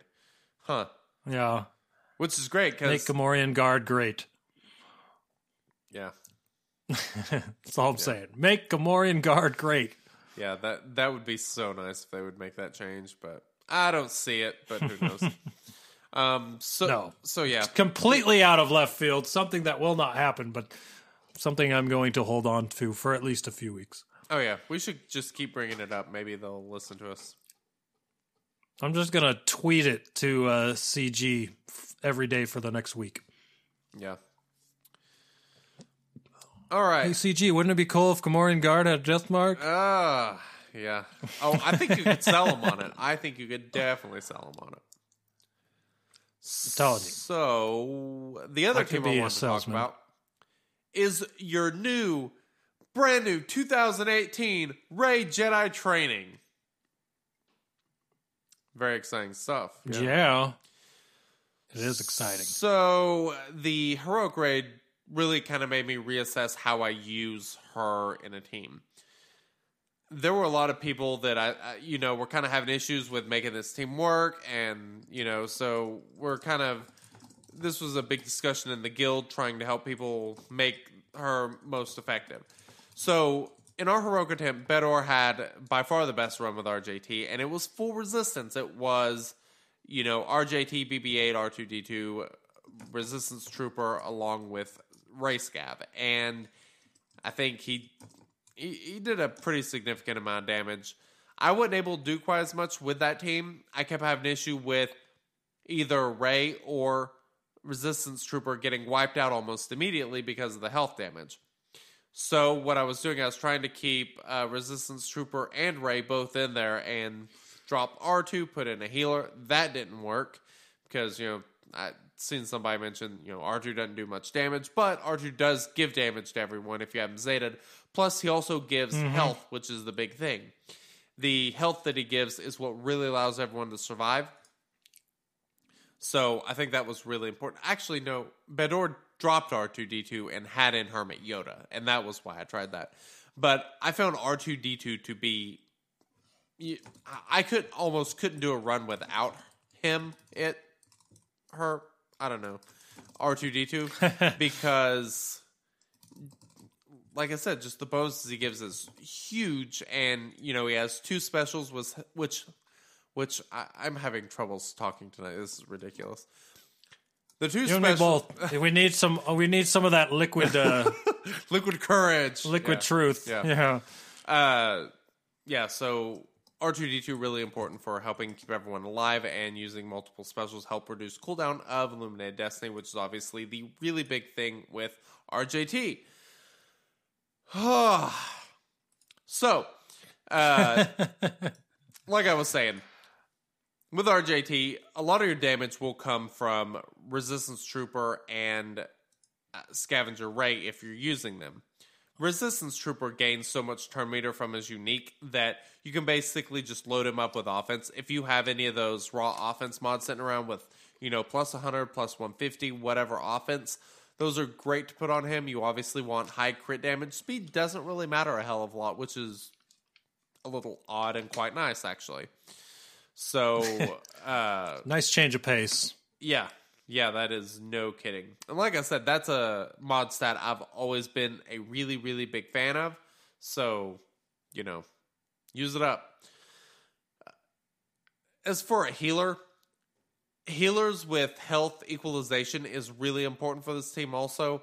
It's I had hell trying to get a good run going just because a lot of times they start losing health and the resistance don't really have a, that good of a healer besides Holdo and most people don't have her and she only heals one character other than her basic you know how that works anyway uh, you can you can try Holdo I don't know how well she works because I don't have her at seven stars which is beside the point so that leaves Hermit Yoda Chirrut Barriss as your primary options for health equalization. All three of those work really well. Zeta Barriss, I think, is probably ideal. Um, I don't know if she's better than Hermit Yoda, but then that would allow you to use Hermit Yoda somewhere else where he might be better. And the Zeta, what's her face, Barriss, she would kind of allow you to heal back whenever he does uh, Darth Nihilus does his AOE and you know nonsense like that. Ugh. You know who I was gearing when I bought the Mark IV um, stun gun? Who? Barriss. Ah, interesting. Do you know who's not been geared since then? I'm gonna guess Barriss. Barriss. Yeah, saw that coming. Yeah. Yeah. Um. Just disheartened. So I- I don't think you can talk RJT without talking about Darth Nihilus mechanics. They are very important. This has been very controversial on how confusing they are, but it's actually it seems to be quite a bit simpler than people tend to make it be. There are a few things to really look for with Darth Nihilus on his cooldowns. You have the little box up in the top corner that tells you the number of cooldowns that he has. He takes two turns every time he takes a turn. N- Now, the the problem is force strain. Force strain is the big problem because the cooldowns doesn't like the reduction of cooldowns don't apply until after his second turn. So, if he has one turn to annihilate and he does his basic attack, he will then do his basic attack again because he hasn't received his cooldowns yet. Even though he gets two attacks. But the problem is the cooldown reduction from force strain, if he uses that, that will instantly reduce the cooldown of annihilate. And that is part of the problem that people have been having with the mechanics of Darth Nihilus is on his first turn in his, you know, double turns, if he uses force strain, you really have to pay attention to your debuffs and your foresight. Get foresight on characters that are debuffed. That way it won't hit them and he can't reduce cooldown. And if he's not reducing the cooldown of Annihilate, then hey, you're good. But it does take, you know, you will know when he's going to Annihilate because he'll either have Force Strain or Annihilate available before he goes into his attacks. Because I've seen a lot of people say mm-hmm. that he doesn't use Annihilate when he has it available, and that's the instance where he doesn't really use it available whenever it's available. Um, but I I do believe he also prioritizes bringing back his little minions, uh, that special ability. He does. So He does. that is one other thing to look at is that can be a pretty big savior for you. Yep. That's good info because uh, I'm still been trying to figure out exactly how that uh, annoying cooldown works. Because sometimes you think, all right, he's going to force drain. Suddenly he's going to annihilate. I have to, I have to be ready for that this turn. Yep. Do it.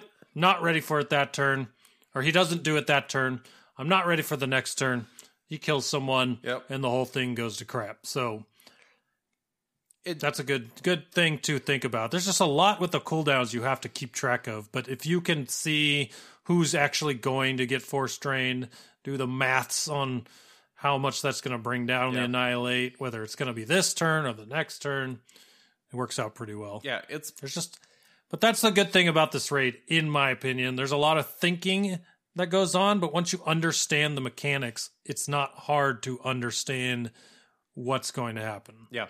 Like, that's why I enjoy using RJT in the second phase because I understand what's going on there completely so I can un- manipulate it the way I want to to get higher scores. So, Yep. Phase one is the one I just haven't had a ton of um, practice in. Mostly because I don't. I need. I want to find a better phase one team than RJT because I feel like I don't. I'll be better off in the second phase. Well, you don't, but you don't like the second phase, so I, and you don't need all your RJTs in the same phase. So I don't mind the second phase. I like it fine. I've just relentlessly beat my head against the phase one wall, so I'm quite familiar with it, I guess. Not quite as familiar with phase two.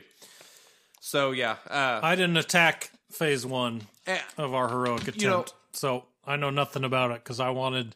I knew I could do bigger damage yeah.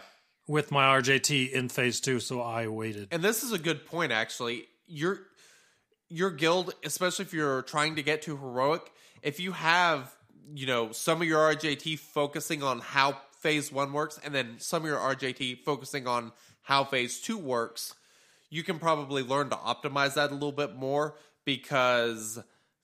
I mean, just knowing the mechanics can make a huge difference, especially in that phase one. If if you don't understand how the cooldown works, how the force drain works, when he's going to use annihilate, if you don't know those things, you're in trouble, and that is really important. Yep, you got to get that. You got to know the mechanics of the phase you're fighting in, Yep. or For you're not going to do anything, yep, and it'll be a waste. and uh, you know, I may see if I have some video laying around. I may stitch together a video. You know, if I whenever I get some free time this week on how Darth Nihilus's mechanics actually work, since it's such a point of contention with people. It seems. Yeah, makes sense. That would be a nice thing to point out for people.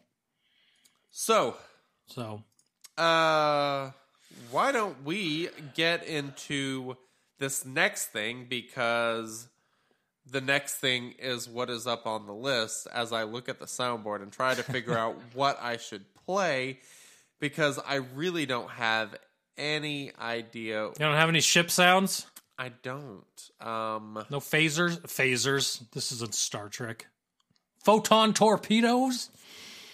no, nothing. All right, three people just stopped listening, I'm sure.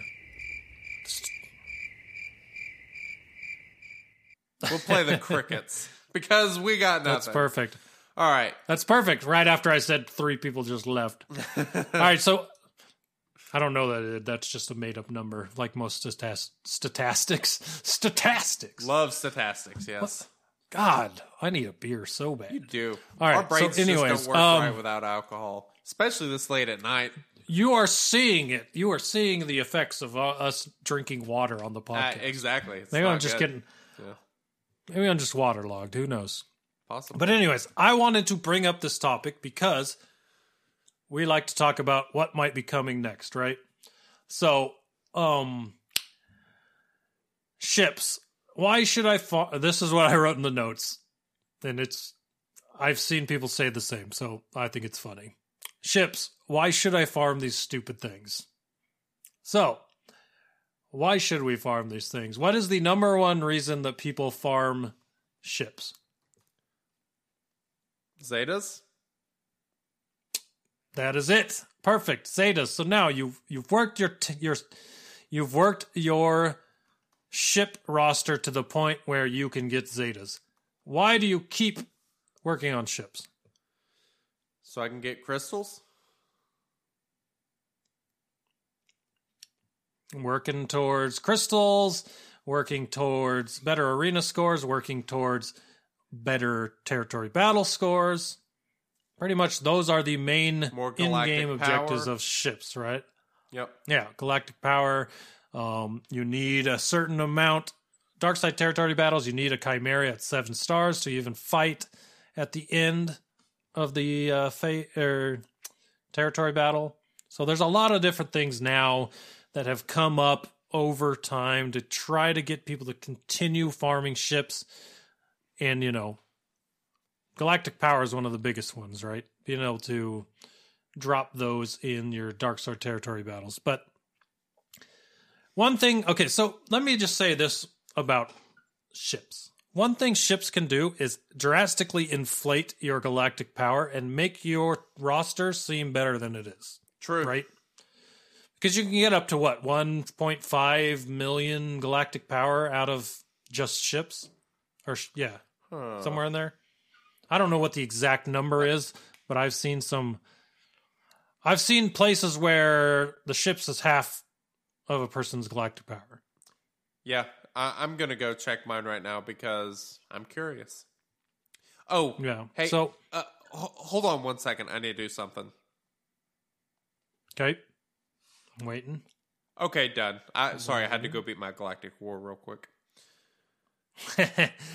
Very nice. Um. All right. So So, whenever I look at my galactic power, my total galactic power is two point eight seven, roughly. Mm-hmm. I have one point seven from characters, and I have one point one two from ships. So, I don't know what the ratio is there. Like forty percent of my galactic power is from ships, roughly. Yep. The only problem that with inflating ship galactic power is you can only deploy it in ships. And with everyone there doing that, ships is almost the one that everyone assumes will be three star, right? Yeah, pretty much. The point I'm trying to get to is we need more for ships. Ah, I like it. That is basically where this is breaking down to. Wow, you sound like a Why- ship fan. What the ship well, happened? Dark. What the ship? I don't know, man. Something something got got all up in my ship, and now I'm uh, I've changed my mind. So Tides are turning. I enjoy I enjoy multi wave ship battles, especially these ones where it starts off with ships, no capital ships, and then on the last phase Yeah. is when the capital ship comes in. Those are quite fun. I think those are really cool Yep. and they're fun to do. The problem is there's still really no um variability there. There's not a ton of ships. There's just not much going on. You pretty much feel like you're fighting the same battle over and over. So, what can what what what's there now? What are the best things that are there now and what's coming? What can we we discern from the things that have happened since the Sith raid. I got some points on all those, but first thing I want to talk about is what's there now and what's good. So why don't you tell me what you think the best things out there right now are ships wise? What are the things that without inflating your galactic power just to inflate it, what are the ones that you should focus the on? The specific ships? Yes. I can give you a ship ton of information about this, so let's go. All right. so the first one is obviously the TIE fighter. Uh, I think the TIE fighter is crucial to every team because of the evasion and the fact that it gives turn meter to other ships. The problem with TIE fighter is he's so damn hard to hit. Which leads me to my next point. What ships are good for taking out TIE fighter because he's on every damn team? You got two options. You can either use Vader, or you can take that po' boy out with Mr. Dameron. And both of those are excellent choices. Uh, Vader's obviously great in your starting lineup because of just well, everything that he does the turn meter removal and inflicting the uh, target lock on basic and keeping target lock around, all that good stuff. And then I really like to use Poe coming out of the reserves because if you have a TIE fighter that's just even a little low on health, you can always use that special ability without offense up or anything, and you can typically just take out that TIE fighter, which is so much fun. um, Yeah. uh, another one that I am a fan of is a. Uh, I- I'm not sure what faction this character is, but Fives, the Umbaran Starfighter, is really, really awesome because he hits everyone that has target lock. So if you have a couple of these mm-hmm. faster ships like TIE Fighter or First Order TIE Pilot, the First Order TIE Fighter, which is another one of my top favorite ships because it gives can give Terminator lock or target lock on basic. Then you can have fives come in and AoE and hit everyone that's target locked. And that's why I actually run TIE Fighter, First Order TIE, Fives, Vader, and Biggs all together. Um, I think those ships are all super solid. Big's obviously a great taunter. And then uh, Reaper is obviously great. But there is one ship that I had on my list that you don't have on your list. And it is probably my favorite ship to bring out of reserves. And that is the Geonosian Soldier Starfighter. I think is great because it's a little slow and it's not very tanky. So it's not a great starting ship. It'll get wiped out pretty easy. But if you can bring it in, it instantly starts and it attacks and calls in an assist, which is obviously great. And then anytime you have someone attack, there's a chance for Geonosian Soldier's Starfighter to assist that ability, which is great. He assists a lot and does quite a bit of damage. It's a really great ship that I'm a huge fan of, and I think that pretty much covers it. Yep. I agree. Or what one thing uh a couple ships I had in there. Uh Bistan's U-wing is another good one. I really like the Tie Slicer for offense. I don't as far as I'm concerned Yeah. and have heard the defense on Tie Slicer isn't that great, but uh it's great in PvE battles for sure. it it's Having him in there is pretty ridiculous. it's good on offense too because, uh, or sorry, Yeah. not, on defense also. I actually use that. That's actually my first reserve right now, and it's been doing pretty well because he can come and do a lot of damage. But that basic, he can stun on basic, which Yeah. is, I mean, stun on basic is always good, as we know. Oh yeah, love me some stun on basic. Any character. We always talk about basics with really good abilities on them. Gotta love that SOB. That's stun on basic, by the Oh. way. I was like, what is he talking? oh, okay. Now I get it. All right. Got it. Got it. Um one thing you didn't talk about, I made sure to mention on mine is capital ships, right? Right now, Chimera, only legendary capital ship. If you have Thrawn, you can get Chimera. But to get Chimera, you have to have Biggs and Wedge's ship. Or sorry, you don't have to have both those. This is a combination of uh, of ships right right? You have to have Phantom. You have to have Ghost. Those two are for sure. You also have to have a combination of Bistan's U-wing, Cassian's U-wings, Biggs X-wing, and Wedge's X-wing. So you need three of those four ships. Biggs, we already said, is a great taunting ship, so you're going to want that one. Wedge has some good damage to him. He's not bad. Cassian's you can get out of the um, Cantina store, so that's another good one to farm. Bistan, I don't even have him at seven star because he's in a spot in the fleet shipments where it's just annoying how often he pops up. So I'd say the best bet there is Biggs and Wedge because you can get them at a Galactic War store. They pop in there all the time. You can get uh, Cassian's U-wing from the Cantina store because it's got its own spot in there. You can farm it, and then on top of that, Phantom and Ghost, you're gonna have want to focus your energy in fleet shipments on those two if you don't have Thrawn ship yet. So you have to get all of those to seven star to get Chimera to seven star. You can get it at five star, you can get it at six star, but obviously, since it's a legendary, seven stars gets you the seventh star. Chimera, best capital ship. Tarkin, second best in my opinion. Then you got Ackbar and Mace. So these are all the ships that you got. It's now we've listed like six, seven a piece. You know, some of them the same, some a little bit different. Yep.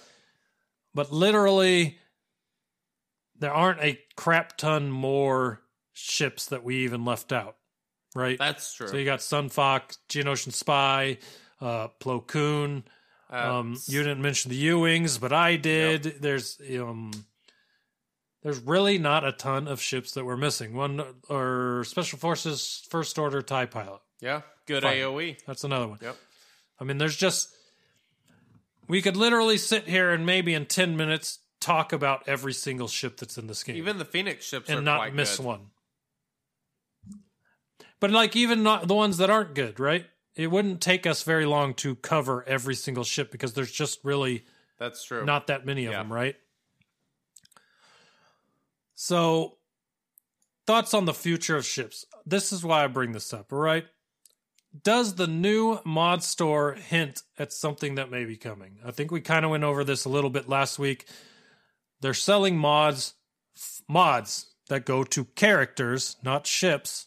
They do add a little bit of power to your ships putting them on pilots, but directly as far as ships go, that's not a thing. But you are buying with fleet currency mo- really good mods, right?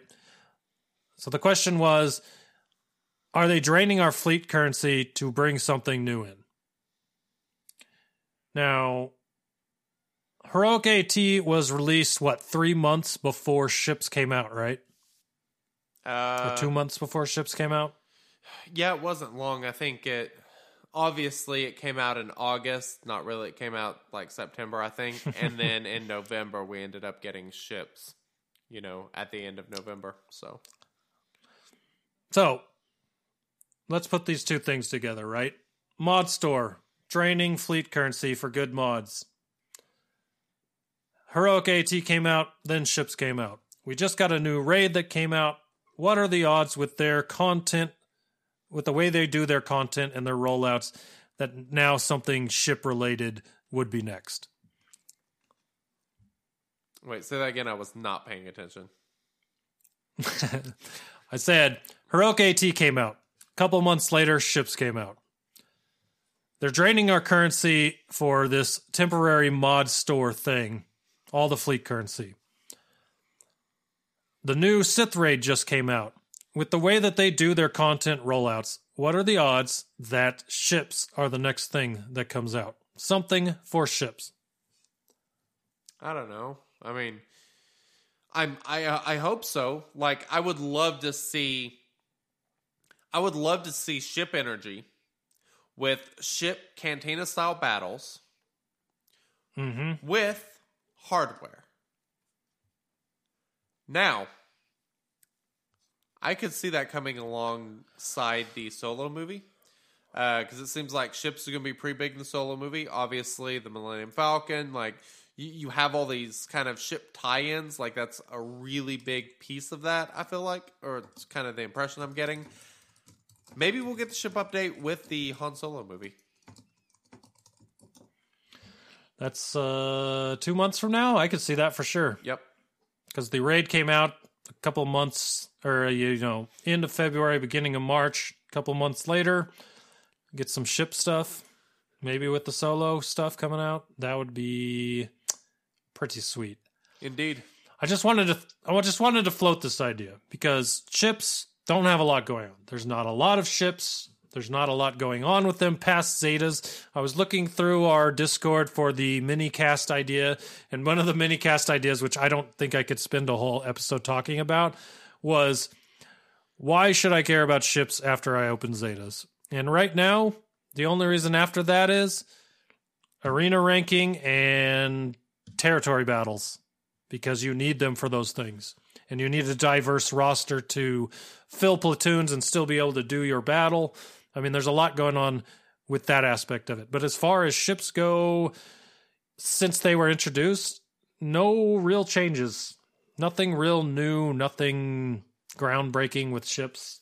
So True. I'm really hoping that we can read into this that read into this mod shop change with the fleet currency, the way that the heroic AT came out with ships coming out just shortly after that, that maybe if their content creation process stays similar, that we're getting ships soon. New ships, new mode, something. I I will say this as far as ships and where they're useful. Territory War is another place that I think really gets underlooked. Yeah, yeah. We got shellacked in one territory war because the team went all offense and we're like, what the hell are they doing? Well, turns out their defensive ships were ridiculously stacked. They were insane. And that was their entire strategy was clear your board and then count on the fact that you can't get through their ships. And I mean the like their ships were max. Their front line was really impressive. So I definitely think there is some strategy there with ships. I've heard a lot of people bitch about, oh, you know, they went all offense. That's not fun. I- I think going all offense with characters can actually be a viable strategy because of your ships. So that is something else you can actually think about. Yep. I agree. It's uh they can definitely make a big impact on territory wars. So that's another good one to work for them for. But yeah, ships. Hopefully we get some new ships soon cuz this old ship is just not enough. Yeah, that's true. Hopefully soon. Well, So, we've come to the beginning of the end. of trivia, no, we have not. which means No, we have not. we're going to talk about some other stuff first. Yeah. So, real quick before we get into that, uh, there are a lot of you that need to go re up your Twitch subs because, you know, here in what, two weeks, we're going to be doing more giveaways. So, make sure you go and get your uh, Twitch sub redone so that you are eligible for the gift card giveaways, anything else we may decide to do. You can find us everywhere because we're worldwide. It's kind of exciting. Uh, but seriously, uh, twitter.com slash shattered order, discord.me slash shattered order, shatteredorder.com. You can find everything. Be looking for that uh, gear purchasing guide that I am working on. You can find us. Oh, podcast like podcatchers. Like, come on, go subscribe, leave us a review. We love reviews. Uh, hopefully, they're a good review, but we like honest reviews. Always open to feedback. You want to hit us up on Discord or whatever, feel free to shoot us a message. Let us know what you think about the show or whatever. You can also do it through the website. Uh, so, since we're about to get into trivia, might as well go ahead and mention if you have an idea for trivia, don't bring it to Dan or I. Just go to the website, shatteredorder.com. There is a link there where you can submit a trivia question or trivia idea. It will go straight to Tesh. It will not come through us. So, yeah, it's really great. Great way to throw out some ideas and us not be given any hints, which is really cool. Yeah, for sure. Did I miss anything? I feel like I did. Um, Patreon.com. We got a couple new Patrons this week. Um, God, why do I not have that list in front of me? Do you have that list in front of you? You don't. I do. Ah, you are on top of things, sir. I I try to be. So this week we have Coil, who has just joined our Discord this week as well. So Nice. glad to have you, as well as Elusive One. So both of to Elusive One and Coil, we appreciate your Patreon subscription. I need to find your Discord names and get you uh your Discord stuff. But uh yes, thank you for your patronage, Yeah. patronage, but patr- whatever you want to call it. The dis- It is much appreciated. the Discord stuff should be working automatically. Uh, we we sh- Should be Yeah, should be. working now. automatically. I will say this though, the Twitch stuff really works well, so it's pretty easy to go find out if your Twitch sub has fell off. And something else that we're going to do is create a Twitch subber only chat. So if you sub to us on Twitch with, you know, like your Amazon Prime or whatever, and give us that free sub or any other sub, you will actually have access to that. So that'll be kind of cool. Because, you know, sometimes our chat gets really clogged with stuff, and I'm just not able to go back and read everything. But usually, like our Patreon chat, I'm able to go back and read everything. And, you know, the uh, Twitch chat will just be another one of those ways to kind of guarantee that we see something. Not to mention, it'll be an easy reminder if your Twitch Prime subscription falls off because Yeah. the purple you get in Discord falls off if it falls off. So as well, your basically it'll be like a, bo- a bouncer that kicks you out of the the Twitch chat every time yours falls off. So the Twitch if you don't see the Twitch chat, yeah, then you'll know whatever. Yeah, very cool. Anyways, foot foosball. We need to talk some foosball. So we're here. All right. So talking about free agency. No, no, kinda no. mentioned that First, this was going on at the beginning. hell. Oh, why don't you wear blue during Lions games? Like, are you you're that superstitious? Is it because it's the color blue, or is it because it is the team's color? Like, is there any shade of It's the- blue? Any shade of blue. I don't wear it online and game day. any time during that day. So it's not like just during the game. It's any, at any point during the game. No, it's during the game. Okay, gotcha. I mean, I don't literally, I don't go change after the game and put my blue back on. I just don't wake up and don't put blue on. I gotcha. Okay, that's kind of interesting, I suppose. Sure. Things happen. People have weird thoughts. It's it's foot. It's sports. I Been that way forever. I'll be honest, I'm not superstitious, but the first Packers game I ever went to was in Kansas City in 2011. We went 15 and 1 that season. Guess what game we lost? The first Packers game I ever went to was the game we lost, and it was the only loss during that regular season.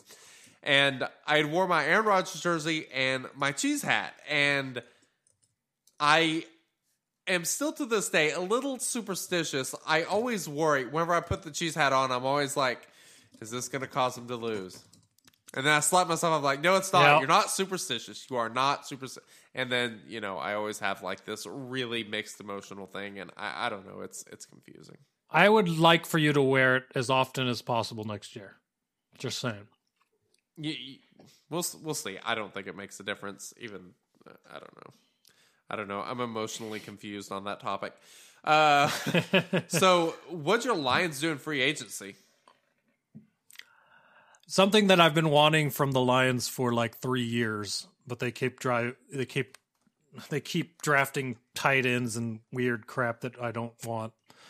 So last year I was really stoked because we we drafted Jared Gerard Davis in the first round, a linebacker, middle linebacker. Yep. Awesome. Did really good this year. But to add on to that, we don't have to have Tahir Whitehead anymore. We don't have to have Josh Bynes or just these random linebackers that no one knows about because they signed Chandler Jones from the Bears, guy who had over 100 tackles last year, really good linebacker, and they signed Kennard, another really good linebacker. So now we have another inside linebacker and another a new outside linebacker to run the base 3-4 that Matt Patricia's going to be doing next year. And uh, so that linebacking core is going to be awesome. I'm excited for those two. They signed on the same day, so it was like perfect. I'm like, all right, linebackers are good. What's next? Yeah. The uh and also today I found out that they signed LeGarrette Blunt, someone that I really wanted them to get because the last thing all they ever have are tiny little running backs that have to run around big dudes to try to get any yards at all. And having LeGarrette Blunt, a guy who will just put his shoulders down and run through anyone, is going to be awesome He, he does. especially since considering third down and one last year for the Lions was like the worst down in football. I would rather have third and six because I knew they were going to pass it than third and ones because they constantly got stuffed on thirds and third and one. So having a, a halfback, I believe, can push through on third and one Yeah. will be awesome. Well, and a, Ameer Abdullah's, you know, like a small dude, and he was kind of their main guy. And uh, oh, kind of off topic. Uh, every time I think of Ameer Abdullah, I think of this trolley video that I made at the beginning of the season, and the a guy in my fantasy football league, he had Ameer Abdullah, and he was all high on him, and I kind of made this parody video thing, and I was talking about how all I've seen him do is run around in the backfield and get tackled by Cardinals, and it kind of like has grown into a big joke. It's actually, I'll, I'll have to send you the uh, the video I made. It was it was actually quite funny. It was a scene from Wedding Crashers that I did like a voiceover on. It was Nice. it, it was quite funny. But uh, yeah, I mean, they definitely need someone like LeGarrette Blunt who can, you know, trip into some people and knock them down. 'cause kind of not. I mean, he's. Mm, he, he, I don't think I don't think he's that good for running back, but he does what he does pretty well. I guess you know it's. I don't. Well, Yeah. let's just put it this way. I need a I want a guy that can get third and one yardage. And on top of He that. I still expect them to draft a halfback in the second round. So Yeah, and, and yeah, they certainly give me need Gu- some help. Gi- Geechee, Gucci, Guis, however you say his name. Give me him, Michel, Chubb, any of those guys in the second round. I'll be happy. Yeah. That. So what about uh what about Packers free agents? Oh man, it's been. So it was like a roller coaster of emotion from hell. So there were rumors that the Packers they were super interested in signing one of three guys. Jimmy Graham, Sammy Watkins, or my boy Allen Robinson. I was like, yes, come on, sign Allen Robinson. And they ended up not Nope. signing Allen Robinson, signed with the friggin' Bears, which is Smooth move, man. it's whatever. I don't I don't understand that. Yeah, me either. But uh, you know, that's that's beside the point. Uh, so yeah, he he got signed, and then Sammy Watkins got signed in Kansas City. So they have you know like a ton of passing targets. So yay, that's great for everyone's fantasy value there. And then the only guy left was Jimmy Graham, who the Packers ended up signing. Graham. Like, is that, that there's the only better end zone threat in the NFL probably is Gronk. I mean, Jimmy Graham is an awesome player. I don't know how he's going to be after his patellar tendon injury.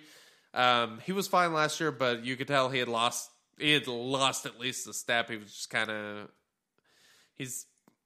He pretty much lost everything every year in Seattle It- it- that made him who he was. It it kind of seemed like it, yeah. I mean, but the one thing he still did, I mean, he can box people out and he can get the ball. That's one thing that he does, and I am kind of excited to see Aaron Rodgers with a guy like that because he's never really had one of those freak athlete guys to throw to. So I am super excited about that. So I got so excited about seeing that, and then it was like ten minutes later they announced that they were releasing Jordy, and I was just like broke down in tears and just it oh I I hated I hated that. They basically offered him a low ball offer and you know he declined, which can't blame him and so now he's going to be a Raider. No more no more Jordy Nelson, which sucks cuz I just traded for him in our dynasty league this year and which which sucks, but yeah, the uh sounds a lot like someone I wish didn't leave the Cardinals. But they lowballed him. He decided he didn't want to take it. Uh, and John Brown? the Honey Badger oh, yeah. the Honey Badger is out of Arizona. Ah, that's right. Yep. Yep, they So they've lost quite a bit of guys. It seems like there's uh, gonna be a lot of change over there. Uh, well, Carson Palmer gone. yep. Didn't even have a QB on their roster till this week. Um They've let a You lot of guys go. A lot of guys they didn't resign. Uh, very interesting. I, I still don't think the Honey Badger has signed anywhere, but you know, let's be honest, he don't care. Uh, the other signing that I am super excited about for the Packers was Muhammad Wilkerson. Like that dude is a damn monster. Put him on the line with Mike Daniels. Uh, I am I am pretty excited to see what that defensive line can do now. That's going to be really great. Um, so yeah, that's pr- pretty interesting. Pretty interesting free agencies so far. I am. I, I'm quite curious to see what happens. Uh, the Packers retain Cobb, so that's good. Uh, still, I just, uh, I, I wish they wouldn't have re-signed Davante Adams, and I wish they would have went and signed Allen Robinson. But it is what it is. things happen. I know. Yep. Well, how about uh some clones? Uh,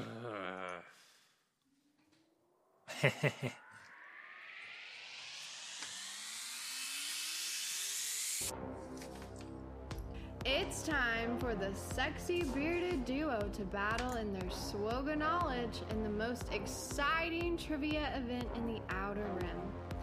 It's time for the Shattered Order trivia. May the Force be with you. All right. Here we talk. So last week, I got more points than Wink for the week, so I got to pick a. I got to pick a category. Yay. I figured, why not pick the one that you would like the least out of all of them? What an idea. Went with Clones.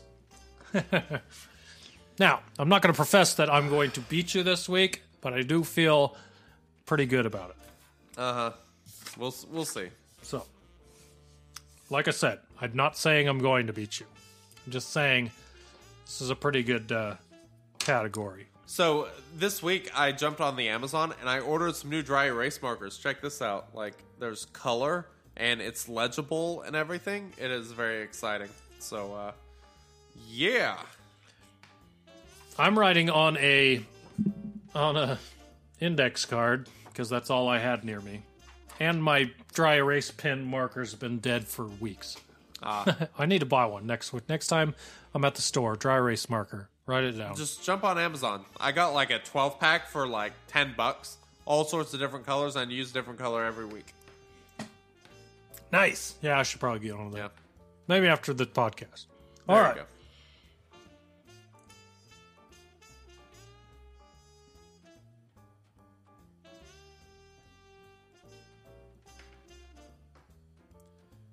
Uh oh.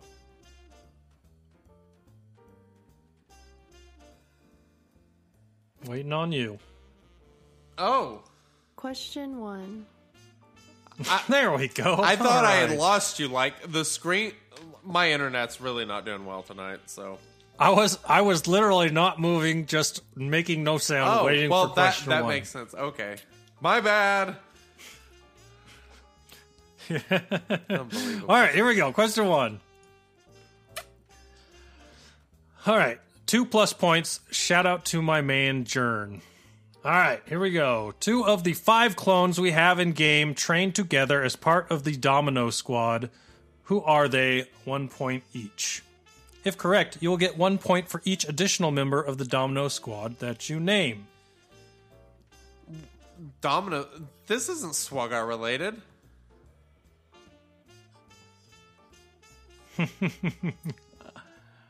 It's clone related. That's the topic. This is SWGoH trivia. Repeat the question. Two of the five clones we have in game trained together as part of Domino Squad. Who are they? One point each.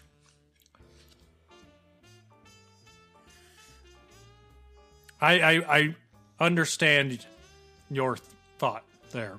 I agree. But they are characters in SWGoH. So, if you can name the two, then we'll just go with those. I got my answers. I doubt you'll be able to name any others ones. So, I only have to name two, right? We're just naming the two, two in game. the two in game. Okay.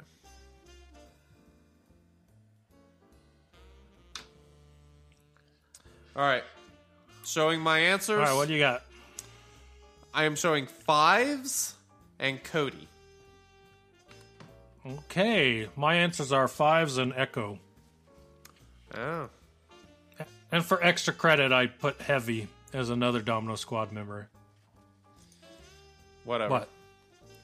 I don't feel like taking a point for knowing Heavy if you haven't even seen the show. I have not seen So. the show, but So, they are Echo and Fives. If correct, one more point for each Heavy, Droid Bait, and Cut Up. Echo and Fives it is. and that's one point for each correct answer, right? Yep. All right, so that makes it 13 to 10. It was 12 to 8. I don't know. Well, it was I don't have the. well, I know it was 12 to 8, so. Okay, good. You usually keep the point thing on there. I used to keep it on the board, but I don't have the board anymore. Yeah. And the paper I throw out. So Fair enough. you got the points. 13 to 10, that makes sense because I know I was at 4 last week. So Gotcha. All right. All right. Question two. Question 2. Name all clones with AoE attacks. One per correct, minus one per incorrect. Repeat that one more time. My internet was being an ass. Name all the clones with AoE attacks. Plus one per correct, minus one per incorrect.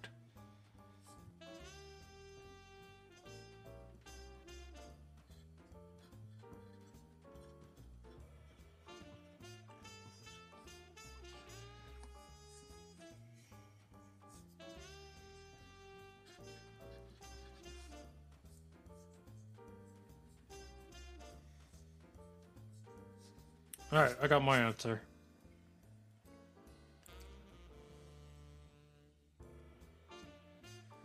Um, yeah, give me a You second. look like you're hard at work over there. oh, I am. Remember, wrong answers get a minus one.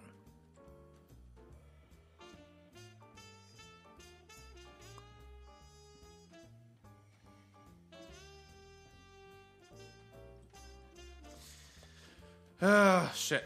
All right, I'm going with two answers: Echo and what do you Clone got? Sergeant. All right, Echo and Clone Sergeant are correct, but Cody also has one. I, I kind of thought he did, but I wasn't sure. yeah, his first special is a AOE, and his second special is the one that Mass calls all the assist. clones. Yeah. No. Echo, Cody, Sarge. So there it is. All right. So I gain another point.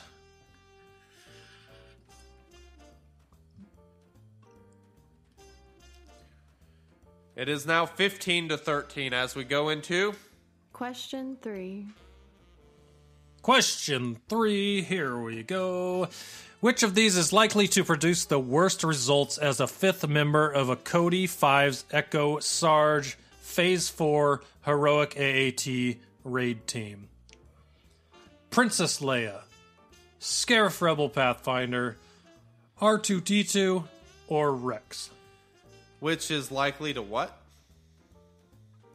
Which of these is likely to produce the worst results as a fifth member of a Cody Fives Echo Sarge Phase 4 Heroic AAT team?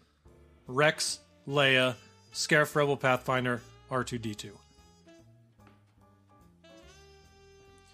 Okay. Got my answer.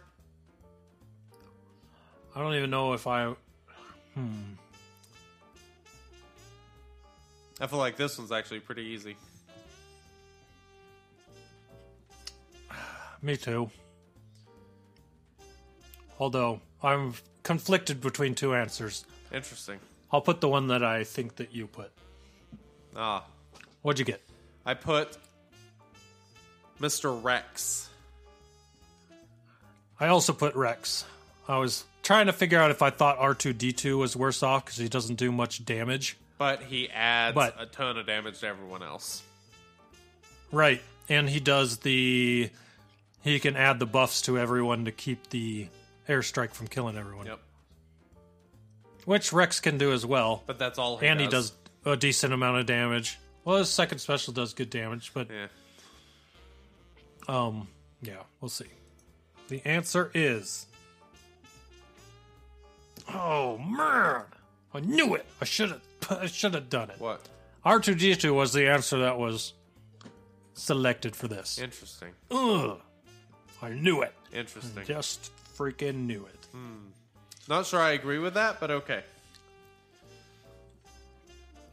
Yeah. Tell us more, Mr. Clonus. All right. Question four. Question four. Here we go. With a full clone squad under a Zeta Cody lead on Cody mass attack, what is the maximum amount of turn meter that can be gained across the whole team added up? Whoever's closer will get two points. An exact answer will be worth five points. Thanks, Tash. You're killing me.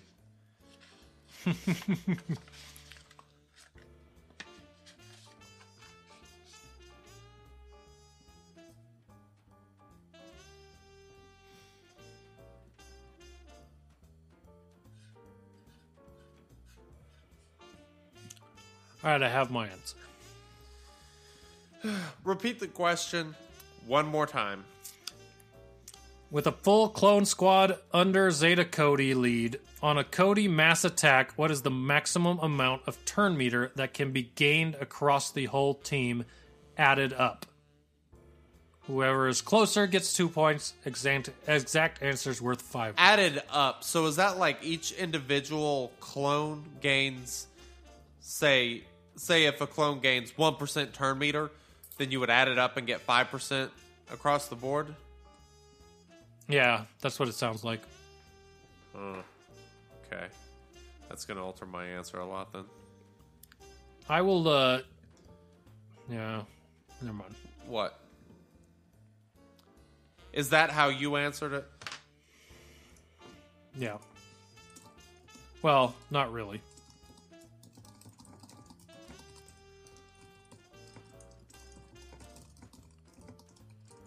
Huh. I'm thinking here. Um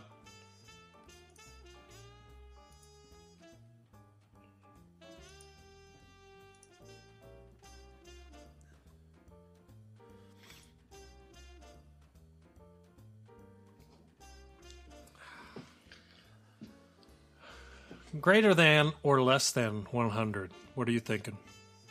over. Based on the way the question is worded, I'm assuming that, say, if they each gain 20% turn meter, then the answer would be 100. That's what I'm assuming. So, um,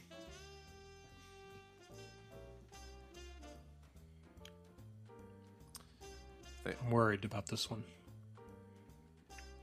You ready? I got an I, answer. I am not ready. Give me one more second. Uh, yeah, God, I hate this answer. All right, I got an answer.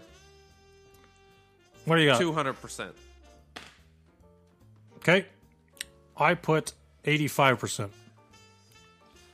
65 was the other answer I put was but mm-hmm. I was taking a total guess but I don't remember ever any of my characters getting enough turn meter to go again after he shoots. yeah well that's Like 100% wise. yeah and I I was thinking Definitely not Cody. yeah So I don't know.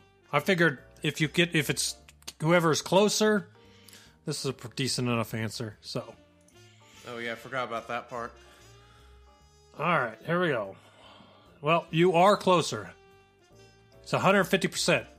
interesting So, whew needed that you were 50 away. I was 65 away. uh that was two points Yep. woo Nice. All that work from the beginning of this trivia wiped out. yep as we go into Gotta love that. Question number five. Unless I want to fight for my heavy point.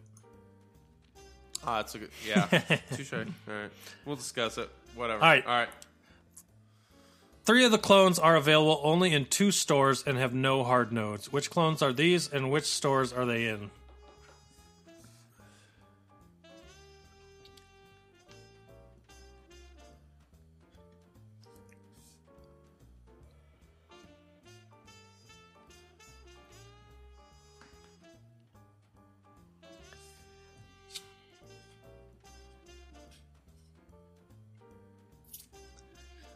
This is rough, man. Took a lot of thought in this. Um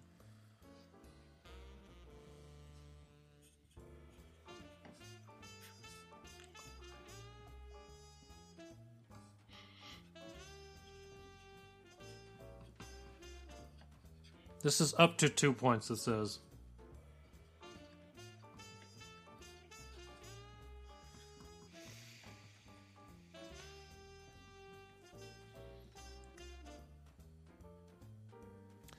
And the question was what two clones have to be basically bought from a store and they do not have a hard node? Yes, it's three though, not two. So there's three of them in two stores. What are the three and what are the two stores? Oh, missed part. Yep.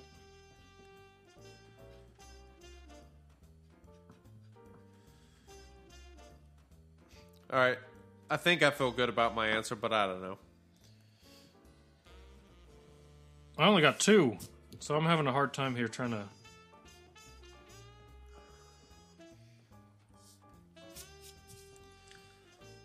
Damn.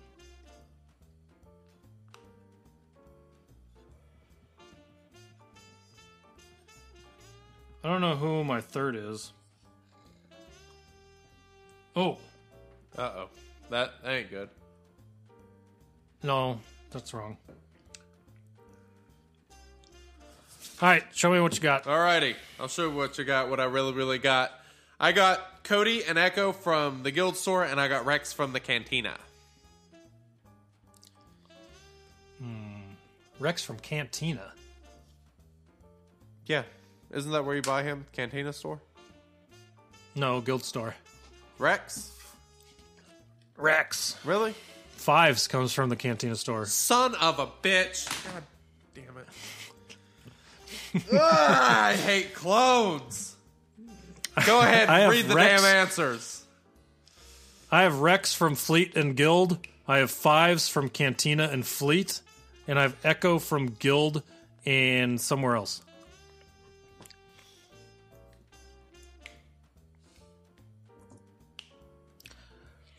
Cody, Echo, Rex. What? Okay. I got those three.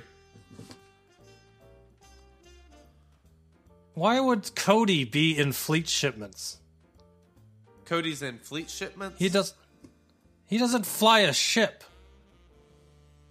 Not everyone who's in there has a ship. In fleet shipments? General Grievous is in there. Hmm. Uh, Oh, you're right. Cody is in there. I don't know if he's in there or not, but so okay. So how how, how are the points broken down on this? One point for all each of the three characters.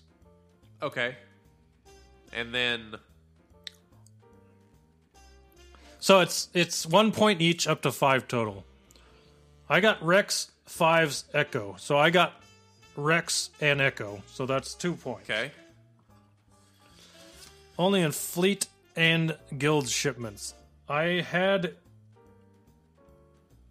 I don't even I no points on that. I don't even know how you score this. okay. So I had I had Cody and Echo, and I put them as being in the guild shipments, and then I had Rex as Cantina. I wouldn't get a point for Cantina, but I think I would get four points here. Oh, if that's the case, then I get But um, One, two, three. So five.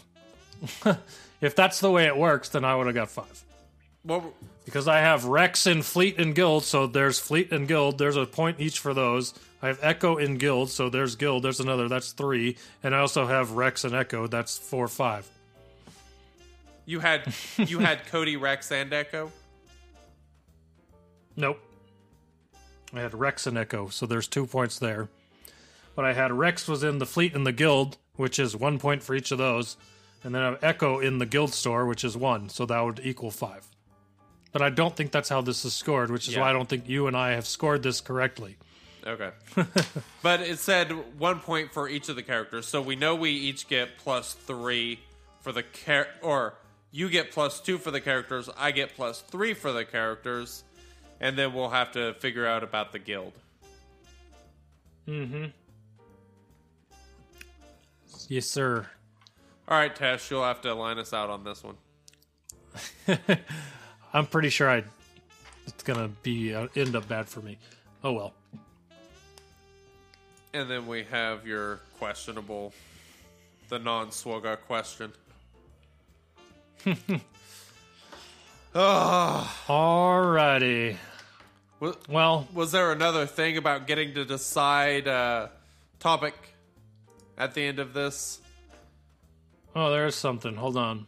It says next week. Listener questions. Happy gaming. Ooh, exciting. Uh, hey, hey, That- I'm in. That should be Let's fun. do it. All right, cool. Okay. Well, I am on. Yeah. I have got to go for reasons. Yeah, uh, me as well because it is time for me to go to bed. Happy St. Patty's Day, everyone. Yeah, guys, enjoy your St. Patty's Day. Drink lots of green Uh, beer. enjoy the podcast when it comes out. Drink that green beer, and we will catch you next week for episode 90. What? 90. So old. 90. I know. All right, guys, we'll catch you later. Later.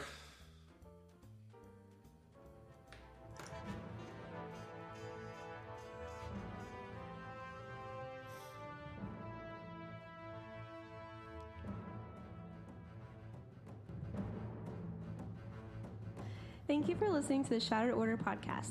Happy gaming, and may the force be with you.